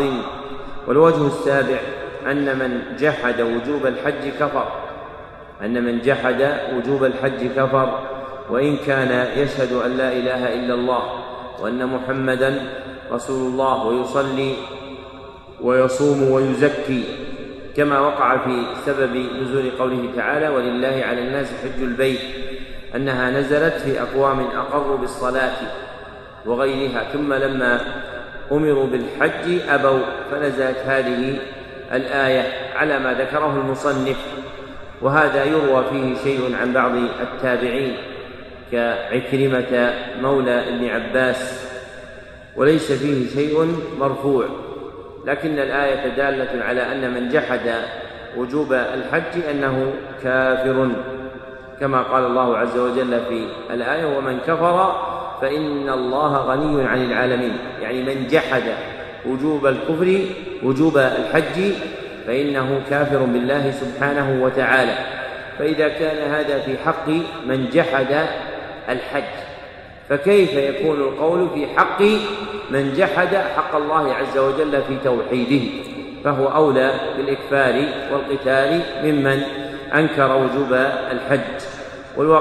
والوجه الثامن حديث ذات أنوار عند الترمذي من حديث الزهري عن سنان بن أبي سنان عن أبي واقد الليثي رضي الله عنه، فذكر قصة ذات أنوار وإسنادها صحيح، وتقدمت معنا في كتابين ما هما الإنشاد قواعد الأربعين قواعد الثالثة كتاب التوحيد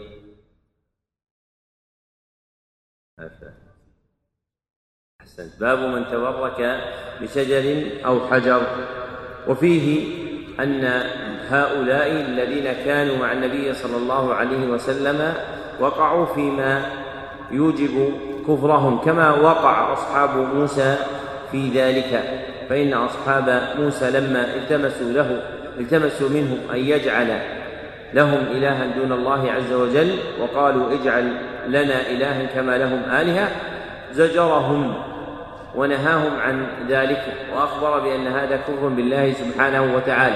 وكذلك وقع هذا مع النبي صلى الله عليه وسلم في من قال تلك المقالة اجعل لنا ذات أنواط كما لهم ذات أنواط. فهؤلاء وقعوا فيما وقعوا فيه، إلا أنهم لم يكفروا، لأنهم لما نبهوا ونهوا عن الشرك أذعنوا وتركوا ما سألوه، ولو أنهم لم يذعنوا ولم يتركوا ما سألوه لوقعوا في الكفر.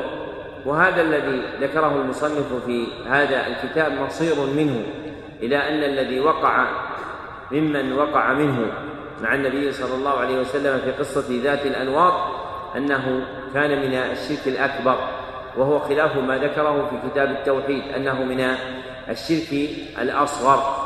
والفرق بينهما أن الواقع في الشرك الأكبر سأل كون تلك الشجرة إلها مؤثرا مستقلا في البركة، وأن من وقع في الشرك الأصغر لم يجعلها إلها مستقلا مؤثرا في البركة، وإنما جعلها سببا من الأسباب. فللمصنف في الشرك الذي وقع فيه هؤلاء قولان: أحدهما أنهم وقعوا في الشرك الأكبر لكنهم لما نبهوا عنه تركوه وتبرأوا منه، وهذا هو الذي ذكره في كشف الشبهات.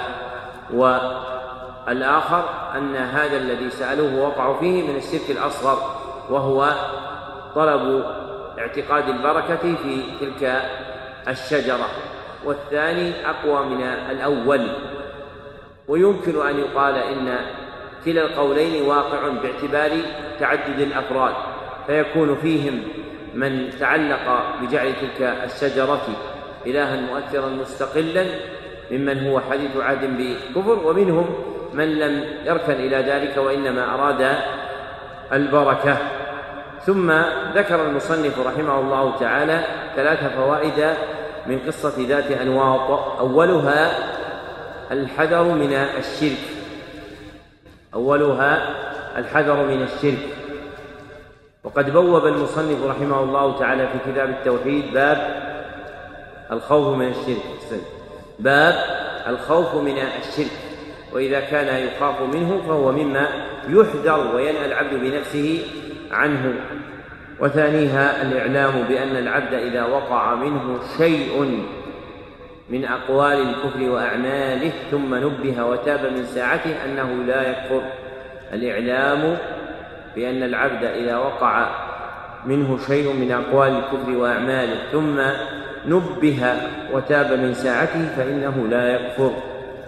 ثالثها أن من لم يكفر بما قال أو عمل فلا يتساهل معه، أن من لم يكفر بما قال أو عمل من أقوال الشرك وأعماله لا يتساهل معه، بل يغلظ عليه الإنكار كما غلظ موسى عليه الصلاة والسلام على قومه، وكما غلظ محمد صلى الله عليه وسلم على أصحابه. وقد بوّب البخاري رحمه الله تعالى في كتاب العلم باب الغضب في الموعظة، وذكر المصنف نفسه في باب من تبرك بشجر وحجر في مسائله الغضب عند التعليم والموعظة، لأن استصلاح الناس يكون بالرفق تارة ويكون بالشدة تارة أخرى، وهذا هو الذي لأجله شرعت الحدود، فإن الحدود فيها شدة وغلظة بما يوقع من العقوبة على من وقع في حد من الحدود لما انتهكه، فعُمل بذلك لقصد استصلاحه.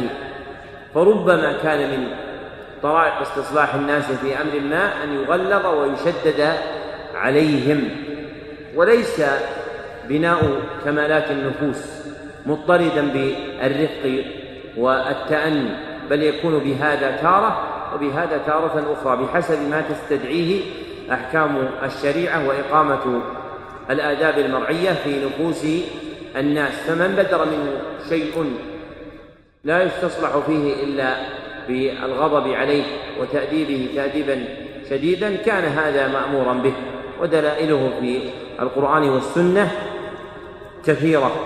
وهذه القصة من عظائم القصص التي تستكن فيها فوائد عدة في أبواب من إصلاح النفوس، أعلاها توحيد الله سبحانه وتعالى، ومن جملتها ما يتعلق بأدب العلم. واضح؟ طيب، هل عمر أحد منكم سمع شريطا فيه فوائد من قصة ذات أنواار؟ تذكرون شريط تكلم عن قصة ذات أنواار أو خطبة؟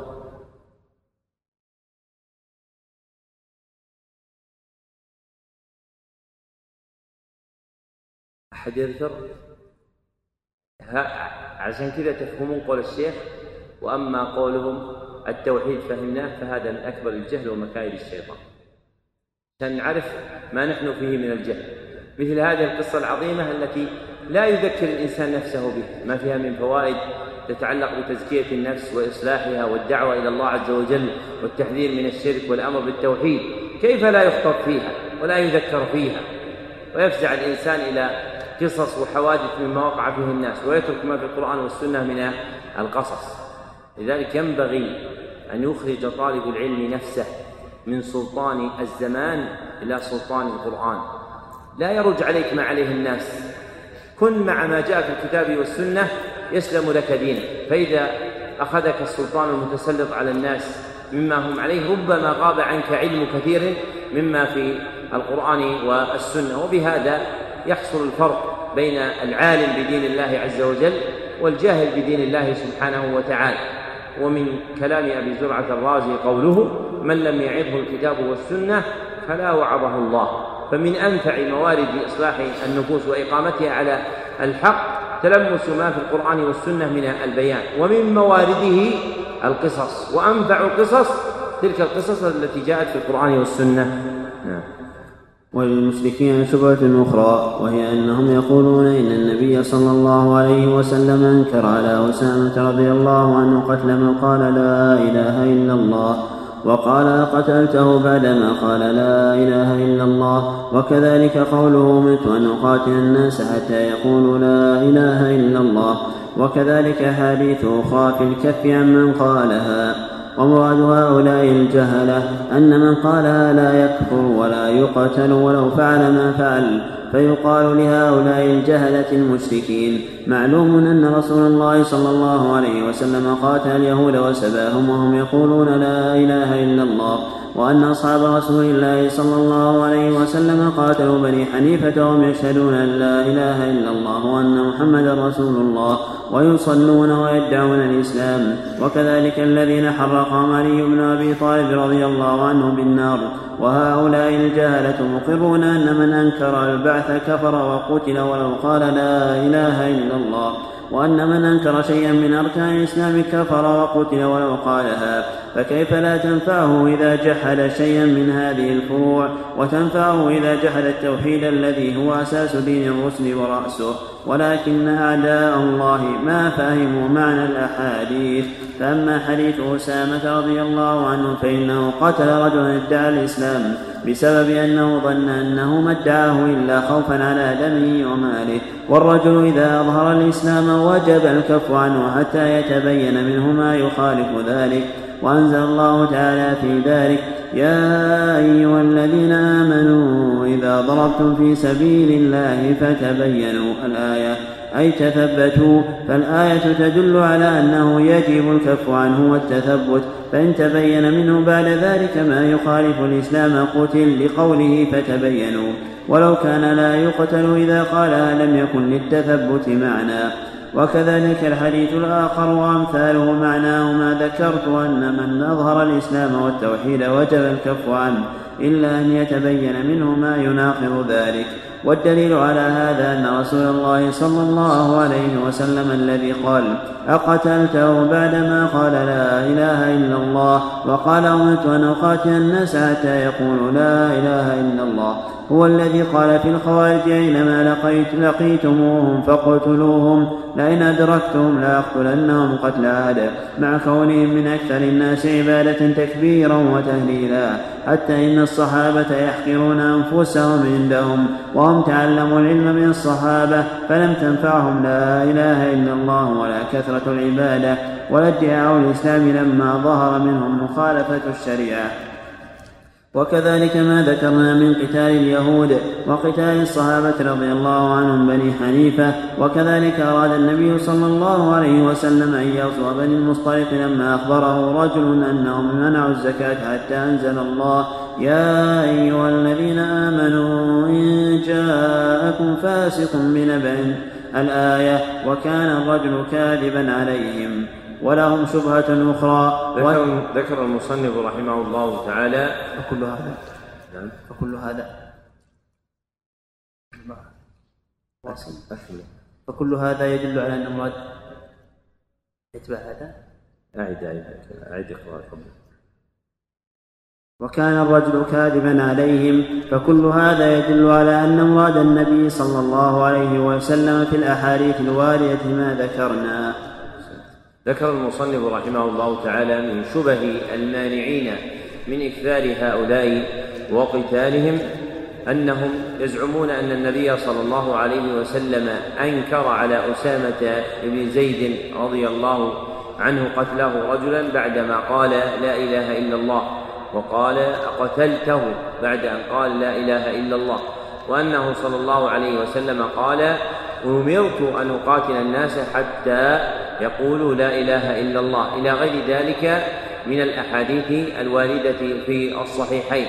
ومراد هؤلاء أن من قال لا إله إلا الله فإنه يمتنع حينئذ إكفاره والحكم بوقوعه في الشرك وقتاله ولو وقع فيما وقع.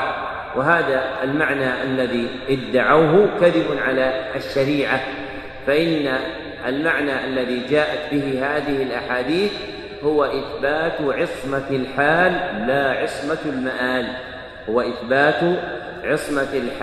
لا عصمة المآل، فإن العصمة التي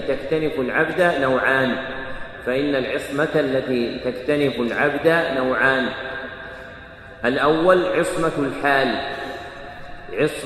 الحال وتحصل بقول لا إله إلا الله فمن قال لا إله إلا الله عصم دمه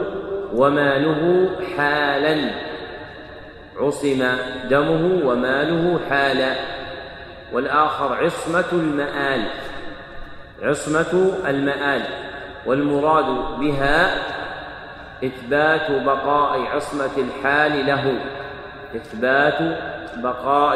عصمة الحال له ودوامها، وهذه لا تكون للعبد إلا إذا التزم ما تقتضيه لا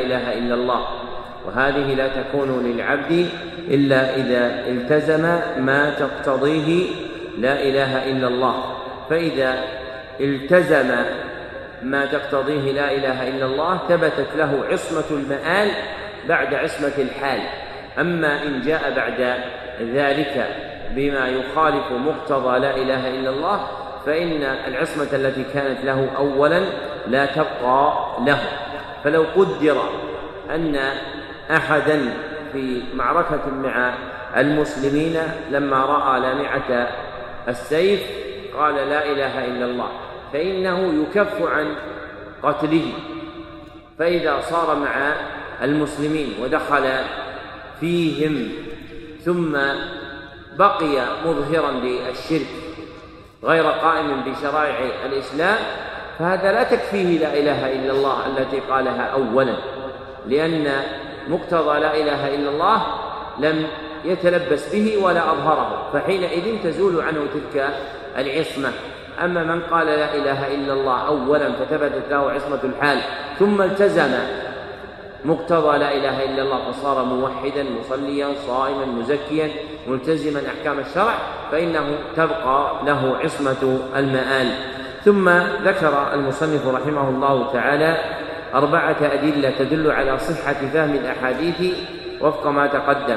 أولها أن النبي صلى الله عليه وسلم الذي قال أقتلته بعدما قال لا إله إلا الله وقال أمرت أن أقاتل الناس حتى يقولوا لا إله إلا الله، هو الذي أمر بقتال الخوارج، وهم من أشد الناس عبادة، وكانوا يشهدون أن لا إله إلا الله وأن محمدا رسول الله، ومع ذلك أمر النبي صلى الله عليه وسلم بقتالهم. فإذا كان من يقول لا إله إلا الله محمد رسول الله مأمورا بقتاله إذا خالف شيئا مقتضى الشهادتين، فكيف بمن جاء بما ينقض الشهادتين؟ فهو أولى وأحرى بالقتال. وأهل العلم مختلفون فيما وقعت فيه الخوارج حتى أمر بقتالهم على قولين، أحدهما أنهم وقعوا في الكفر، والآخر أنهم وقعوا في البدعة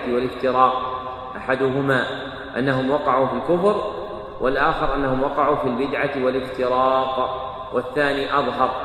وقد نقل أبو العباس بن تيمية إجماع الصحابة على أن الخوارج ليسوا كفاراً.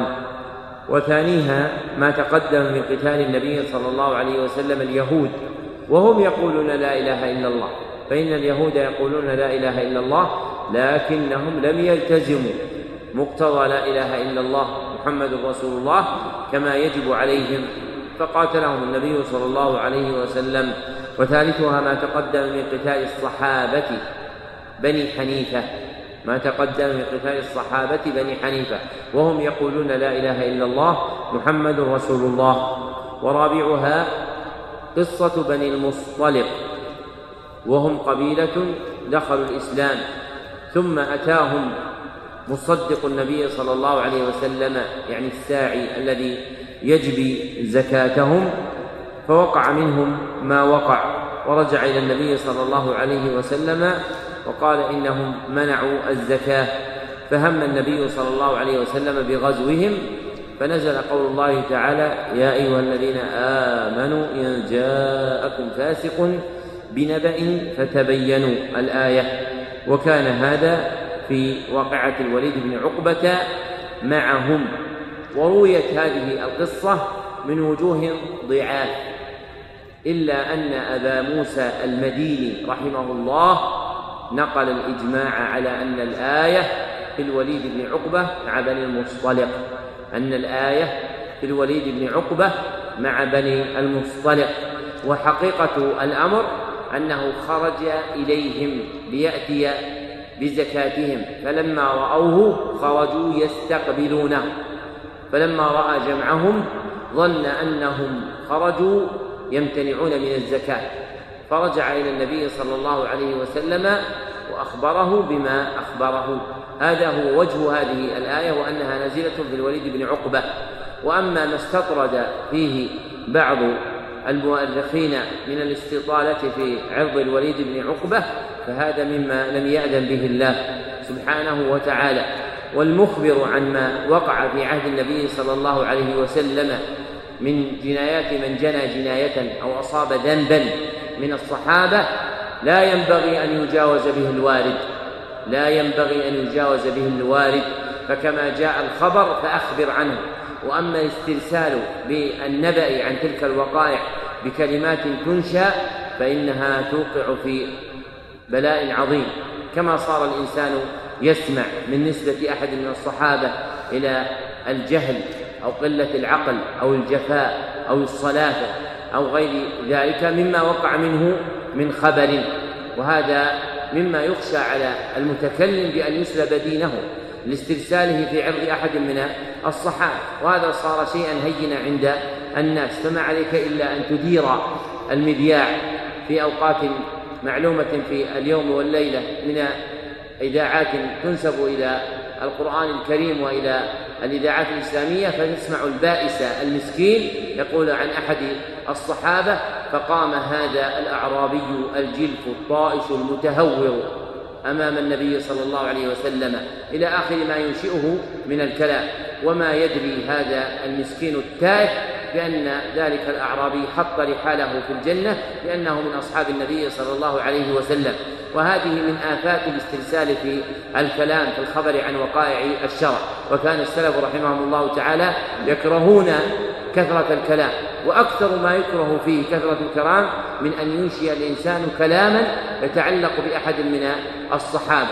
فصار هؤلاء المتذرعون ببيان القصص والأخبار الواقعة في عهد النبوة يستطيلون بالكلام في تلك الأخبار حتى ينشئوا جملا من عندهم يذكرون فيها الصحابة بأوصاف ينبغي أن ينزه عنها اللسان، فضلا أن تكون في حق صحابي كوصفه بالجبن أو الذلة أو قلة العقل أو سخافته أو نحو ذلك. وهذا من البلايا التي انتشرت عند الناس حتى صرت لا تسمع منكرا من هذه الأمور. فإذا أخبرت أحدا بأنك سمعت في الإذاعة كذا وكذا، قال: يا أخي هذا ليس شيئا مقصودا، وإنما هذا إنشاء من إنشاء المتكلم. وهذا من البلاء إنشاء المتكلم.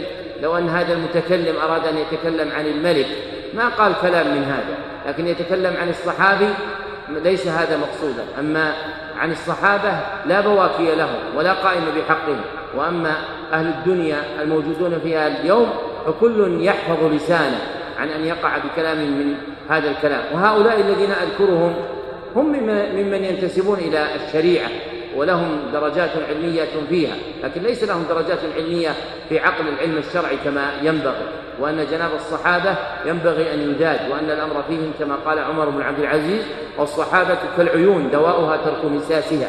فلا ينبغي الإنسان أن ينشئ جملا في الخبر عن الوقائع التي كانت بعهد النبي صلى الله عليه وسلم بما يفترعه من الكلام ويجريه على لسانه من الإنشاء، لئلا يقع في شر عظيم كالذي ذكرناه من هذه الأخبار التي تسمعون نظائر لها في اليوم والليلة. نعم. ولهم شبهة أخرى، وهي ما ذكر النبي صلى الله عليه وسلم أن الناس يوم القيامة يستغيثون بآدم ثم بنوح ثم بإبراهيم ثم بموسى ثم بعيسى، فكلهم يعتذرون حتى ينتهوا إلى رسول الله صلى الله عليه وسلم. قالوا: فهذا يدل على أن الاستغاثة بغير الله ليست شركا. فالجواب أن تقول: سبحان من طبع على قلوب أعدائه، فإن الاستغاثة بالمخلوق على ما يقدر عليه لا ننكرها، كما قال تعالى في قصة موسى: فاستغاثه الذي من شيعته على الذي من عدوه. وكما يستغيث الإنسان بأصحابه في الحرب وغيره في أشياء يقدر عليها المخلوق. ونحن أنكرنا استغاثة العبادة التي يفعلونها عند قبور الأولياء وغيرهم أو في غيبتهم في الأشياء التي لا يقدر عليها المخلوق ولا يقدر عليها إلا الله تعالى. إذا ثبت ذلك فالاستغاثة بالأنبياء يوم القيامة يريدون منهم أن يدعو الله أن يحاسب الناس حتى يستريح أهل الجنة من كرب الموقف. وهذا جائز في الدنيا والآخرة، أن تأتي عند رجل صالح حي يجالسك ويسمع كلامك تقول له: ادعو الله لي، كما كان أصحاب رسول الله صلى الله عليه وسلم يسألونه في حياته بالاستسقاء وغيره. وأما بعد موته فحاشا وكلا أنهم سألوه ذلك عند قبره، بل أنكر السلف على من قصد دعاء الله عند قبره، فكيف دعاءه نفسه. ولهم شبهة أخرى، وهي قصة إبراهيم عليه السلام لما ألقي في النار فاعترض له جبرائيل في الهواء فقال: ألك حاجة؟ فقال إبراهيم عليه السلام: أما إليك فلا. قالوا: فلو كانت الاستغاثة بجبرائيل شركا لم يعرضها على إبراهيم. فالجواب أن هذا من جنس الشبهة الأولى، فإن جبرائيل عليه السلام عرض عليه أن ينفعه بأمر يقدر عليه، فإنه كما قال الله تعالى فيه: شديد القوى. فلو أذن الله له أن يأخذ نار إبراهيم وما حولها من الأرض والجبال ويلقيها في المشرق أو المغرب لفعل، ولو أمره الله أن يضع إبراهيم عنهم في مكان بعيد لفعل، ولو أمره أن يرفعه إلى السماء لفعل.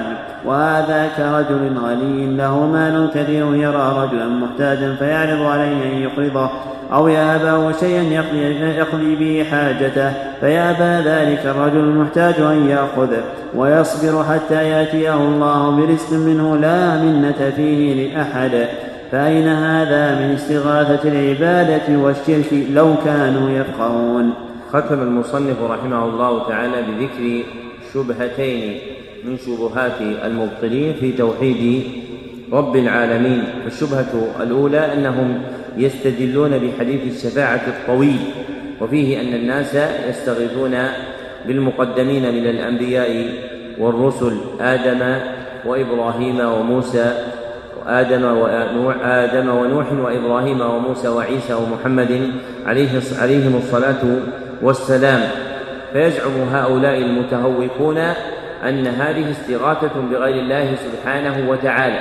وكشف هذه الشبهة أن يقال إن الواقع منهم هو سؤال حي حاضر قادر، أن الواقع منهم هو سؤال حي حاضر قادر، وهذا لا يمنع منه. فإذا استغاث الإنسان بحاضر حي قادر على ما يستغاث به عليه كان ذلك جائزا غير ممنوع.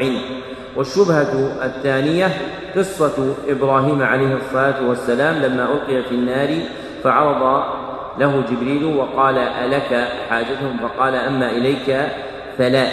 وهذه الشبهة تكشف من وجهين، أحدهما من جهة الرواية فإنه لا يصح فيها شيء مرفوع، وإنما فيها بعض المقاطيع عن من تأخر، ولا يصح فيها شيء عن النبي صلى الله عليه وسلم ولا عن الصحابة رضي الله عنهم.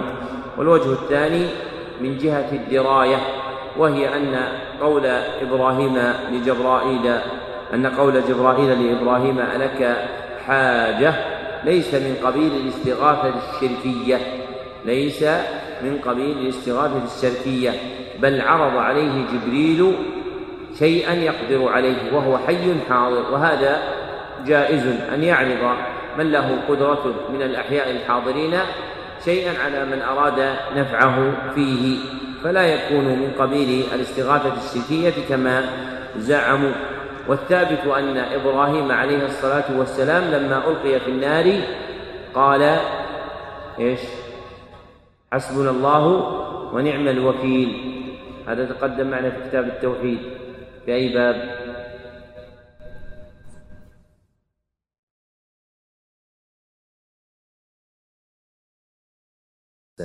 باب قول الله تعالى وعلى الله فتوكلوا إن كنتم مؤمنين. قد رواه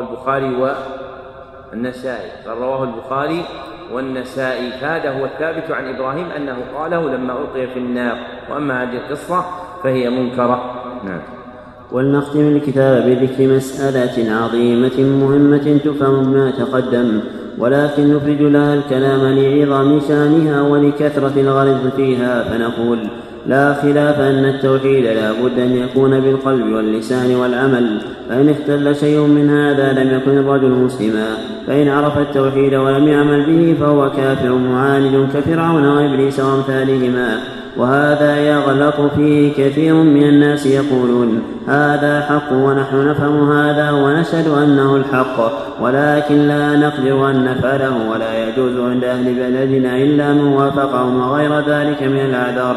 ولم يعرف المسكين أن غالب أئمة الكفر يعرفون الحق ولم يتركوه إلا لشيء من الأعذار، كما قال تعالى: اشتروا بآيات الله ثمنا قليلا، وغير ذلك من الآيات، كقوله يعرفونه كما يعرفون أبناءهم. فإن عمل بالتوحيد عملا ظاهرا وهو لا يفهم ولا يعتقد بقلبه فهو منافق، وهو شر من الكافر الخالص، كما قال تعالى: إن المنافقين في الدرك الأسفل من النار. وهذه مسألة كبيرة طويلة تبين لك إذا تأملتها في ألسنة الناس، ترى من يعرف الحق ويترك العمل به لخوف نقص دنياه أو جاهه أو ملكه أو مداراه، وترى من يعمل به ظاهرا لا باطنا، فإذا سألته عما يعتقده بقلبه إذا هو لا يعرفه. ولكن عليك بفهم آيتين من كتاب الله تعالى، أولاهما ما تقدم وهي قوله لا تعتذروا قد كفرتم بعد إيمانكم، فإذا تحققت أن بعض الصحابة الذين غزوا الروم مع رسول الله صلى الله عليه وسلم كفروا بسبب كلمة قالوها في غزوة تبوك على وجه المزح واللعب، تبين لك أن الذي يتكلم بالكفر أو يعمل به خوفا من نقص مال أو تاه أو مداراة لأحد أعظم ممن يتكلم بكلمة يمزح بها. والآية الثانية قوله تعالى من كفر بالله من بعد إيمانه إلا من أكره وقلبه مطمئن بالإيمان، ولكن من شرح بالكفر صدرا فلم يعذر الله من هؤلاء إلا من أكره مع كون قلبه مطمئنا بالإيمان، وأما غير هذا فقد كفر بعد إيمانه سواء فعله خوفا أو طمعا أو مداراة لأحد أو مشحة بوطنه أو أهله أو عشيرته أو ماله أو فعله على وجه المزح أو لغير ذلك من الأغراض إلا المكره. والآية تدل على هذا من وجهين، الأولى من جهتين الأولى قوله إلا من أكره، فلم يستثن الله إلا المكره، ومعلوم أن الإنسان لا يكره إلا على العمل أو الكلام، وأما عقيدة القلب فلا يكره أحد عليها. الثانية قوله تعالى ذلك بأنه مستحب الحياة الدنيا على الآخرة، فصرح أن هذا الكفر والعذاب لم يكن بسبب الاعتقاد والجهل والبغض للدين أو محبة الكفر، وإنما سببه أن له في ذلك حظا من حظوظ الدنيا فآثره على الدين، والله أعلم. ختم المصنف رحمه الله كلامه بمسألة أشار إليها بالتعظيم، إذ قال ولنختم الكتاب بذكر مسألة عظيمة مهمة. ثم بين أن التوحيد متعلق بثلاثة أجزاء هي القلب واللسان والعمل، فلا يكون الرجل موحدا حتى يجتمع على الإقرار بالتوحيد قلبه ولسانه وعمله. أما من أقر بقلبه فقط أو اعترف بلسانه فقط أو اعترف بلسانه وفي ظاهر عمله ولم يقر باطنه، فإن هؤلاء كلهم زائغون عن الحق. فالناس منقسمون إلى ثلاثة أقسام، أولها أن يكون العبد مقرا بالتوحيد باطنا وظاهرا، وهذا هو حال الموحد. والثاني أن يقر به باطنا، ولكنه لا يلتزم به ظاهرا، أنه يقر بالتوحيد باطنا ولكنه لا يلتزم به ظاهرا، وهذا حال الكافر. والثالث أن يقر بالتوحيد ظاهرا لا باطنا، فهو يفعل أفعال الموحدين ويقول أقوال الموحدين وباطنه مستكن على الكفر بالدين، وهذا حال المنافقين. فلا يكمل حال المرء في التوحيد حتى يجتمع عليه قلبه ولسانه وجوارحه. وأصل هذه المسألة مبني على ما تقرر عند أهل السنة والجماعة من أن الإيمان يتعلق بالقلب واللسان والجوارح. ثم أرشد المصنف رحمه الله تعالى إلى فهم آيتين من كتاب الله سبحانه وتعالى تبينان أن التوحيد لا يكون إلا باجتماع هذه المقامات الثلاثة المتقدمة، وأن من خالف في شيء من ذلك فإنه يخرج من الإسلام، كما ذكر أن الرجل قد يكفر بكلمة يقولها على وجه اللعب والمزاح، وإذا كان يكفر بها إذا قالها على هذا الوجه فإنه كذلك يكفر. من تكلم أو عمل بالكفر خوفا من نقص ماله أو جاهه أو فوات حظ من الدنيا أو مداراة لأحد من الخلق، فلا يسلم من قول الكفر وفعله إلا المكره، بشرط ألا يطمئن قلبه بالكفر. والمراد بالإكراه إرغام العبد على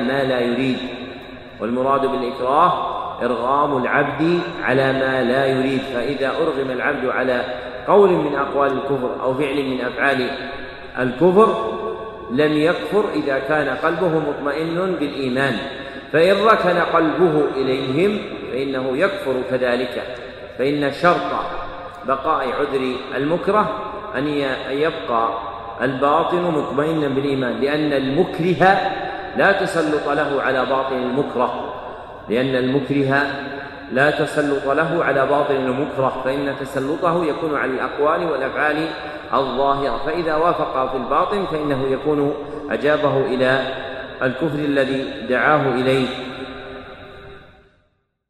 وإنما ختم المصنف رحمه الله تعالى بتقرير هذا الأصل تنبيها إلى ما يجب على العبد من تثبيت توحيده وتكميله، واستيفاء موارده الثلاثة في القلب واللسان والجوارح، وأنه يحتاج إلى دوام رعاية لهذه المتعلقات حتى لا يقع في خلاف توحيد الله سبحانه وتعالى. بهذا نفرغ بحمد الله من شرح الكتاب العاشر، ونجيب على بعض الأسئلة المتعلقة بالتوحيد، ثم ننبه على بعض الأمور. يقول هذا السائل: هل يجوز التوسل بجاه النبي صلى الله عليه وسلم؟ جاه النبي صلى الله عليه وسلم من أعظم ما يكون من الجاه، وهو شيء أعطاه الله عز وجل النبي صلى الله عليه وسلم، ونهانا أن نسأله شيئا لم يأذن به الله سبحانه وتعالى، فالتوسل بجاه النبي صلى الله عليه وسلم بدعة عند أهل العلم.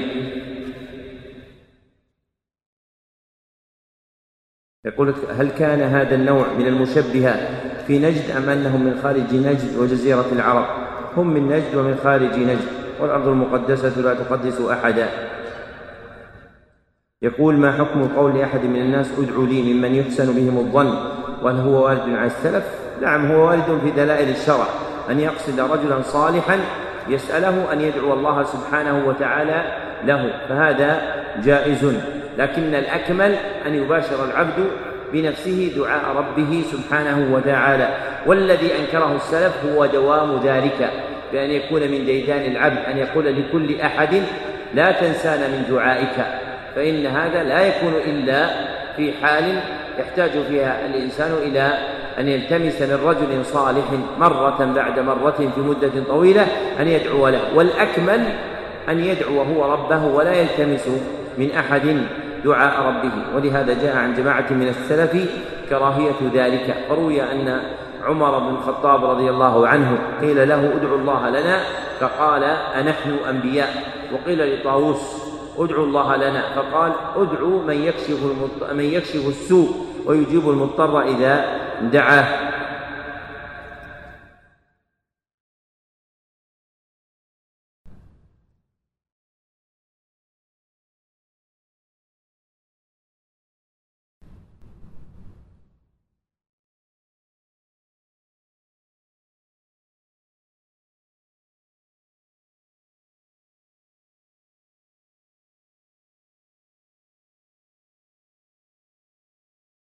يقول هذا: متى يكون استحباب الحياة الدنيا على الآخرة كفرا؟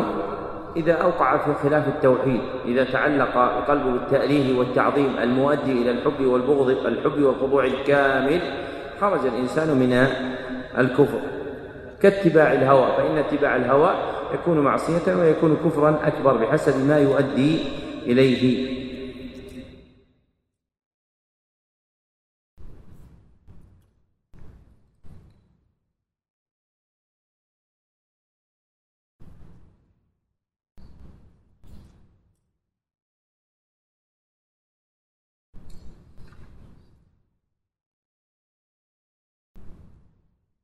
يقول: ما هو الأعظم، الشرك الأصغر أم كبائر الذنوب؟ الشرك الأصغر أكبر من كبائر الذنوب، لأن الشرك لا يغفره الله سبحانه وتعالى، وأما الكبائر فعلى رجاء مغفرة. بقي بعد فراغنا من هذه الأسئلة التنبيه على أمور. أحدها هذا الدرس هو آخر الدروس في برنامج أصول العلم، وبقي فيه متعلقات. أحدها المقدمة الفقهية الصغرى، والثانيها المقدمة الفقهية الكبرى، وهذان سنجمعهما إن شاء الله تعالى في وقت واحد في الفصل المقبل إن شاء الله تعالى في هذا المسجد، وندرسهما في دورة علمية في عدة أيام متتابعة، وربما تكون في أول الفصل، فمن أراد أن يحيط به علما يتابع موقع تويتر أو الموقع الإلكتروني للإحاطة بخبرها. كما أنه بقي من هذا البرنامج إمدادكم بالكتاب الذي تطبع فيه هذه الكتب، وهذا دين باق، فإن شاء الله تعالى في تلك الدورة سنوزع عليكم هذا الكتاب الذي فيه هذه المتون كاملة. كما أنه لكل برنامج من البرامج ثبت يتعلق بالإجازة به، فسنقرأه إن شاء الله تعالى في تلك الأيام، وكل من حضر هذا البرنامج أجزت له رواية هذه الكتب التي في البرنامج دون غيرها. ليس عندنا إجازة عامة، عندنا إجازة خاصة، والآهد الإجازة الخاصة إنما لأجل أننا قرأنا هذه الكتب ودرسناها، فالرواية والإجازة لا تراد لذاتها، وهي من ملح العلم ولا طائفة وليست أصلا فيه. فمن حضر شيئا من هذه الدروس ولو بعضها أجزت له أن يروي هذه الكتب في البرنامج مما درسنا. التنبيه الآخر سيكون إن شاء الله تعالى في السنة القادمة برنامج جديد اسمه بداية المتعلم، والمرشحون له 10 ممن حضر برنامج أصول العلم، وشرطه الأول حفظ القرآن الكريم حفظا متقنا، وسيكون 4 أيام في الأسبوع يجمع بين الحفظ والفهم.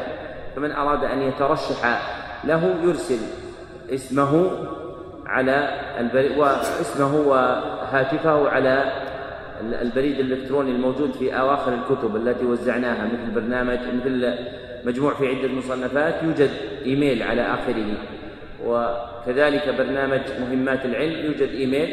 أرسلوا إليه من أراد أن يشارك في البرنامج ممن حضر أصول العلم، يرسل إلى هذا الموقع، يرسل إليه معلوماته، اسمه وعمره وما يخبر عن حفظ القرآن الكريم، وسيجرى له اختبار دقيق في القرآن الكريم، ثم بعد ذلك إن شاء الله تعالى يدخل البرنامج ويتابع معنا فيه.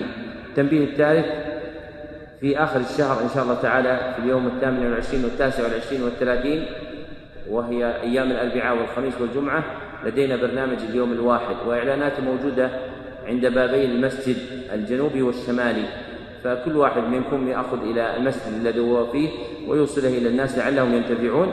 ومن أراد أن يحضر يوجد المسجد وهو مسجدي، يوجد فيه مخطط موقع المسجد، وكذلك هذه الكتب توجد في المركز المعتاد للتصوير في كتب البرامج وهو مركز التوفير في شارع 40 في حي النسيم، وأظن رقمه موجود في نفس الإعلان، فمن أراد أن يحصل على هذه النسخ يصورها من عندهم.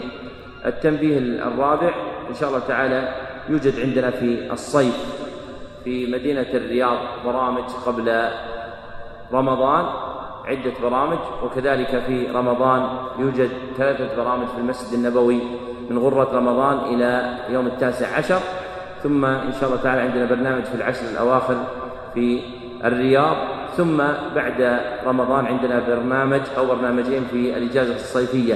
فالذي يريد أن يتابع هذه البرامج باستمرار يتابع الموقع التويتر أو الموقع الإلكتروني برامج الدعوة والإرشاد. أسأل الله العلي العظيم أن يوفقنا جميعا إلى رضاه، وأن يجعل عملنا وفق هداه، وأن يلهمنا رشدنا، وأن يقينا شر أنفسنا، وأن يرزقنا علما نافعا وعملا صالحا، والحمد لله رب العالمين. صلى الله وسلم على عبده ورسوله محمد وآله وصحبه أجمعين، وجزاكم الله خيرا، والسلام عليكم ورحمة الله وبركاته.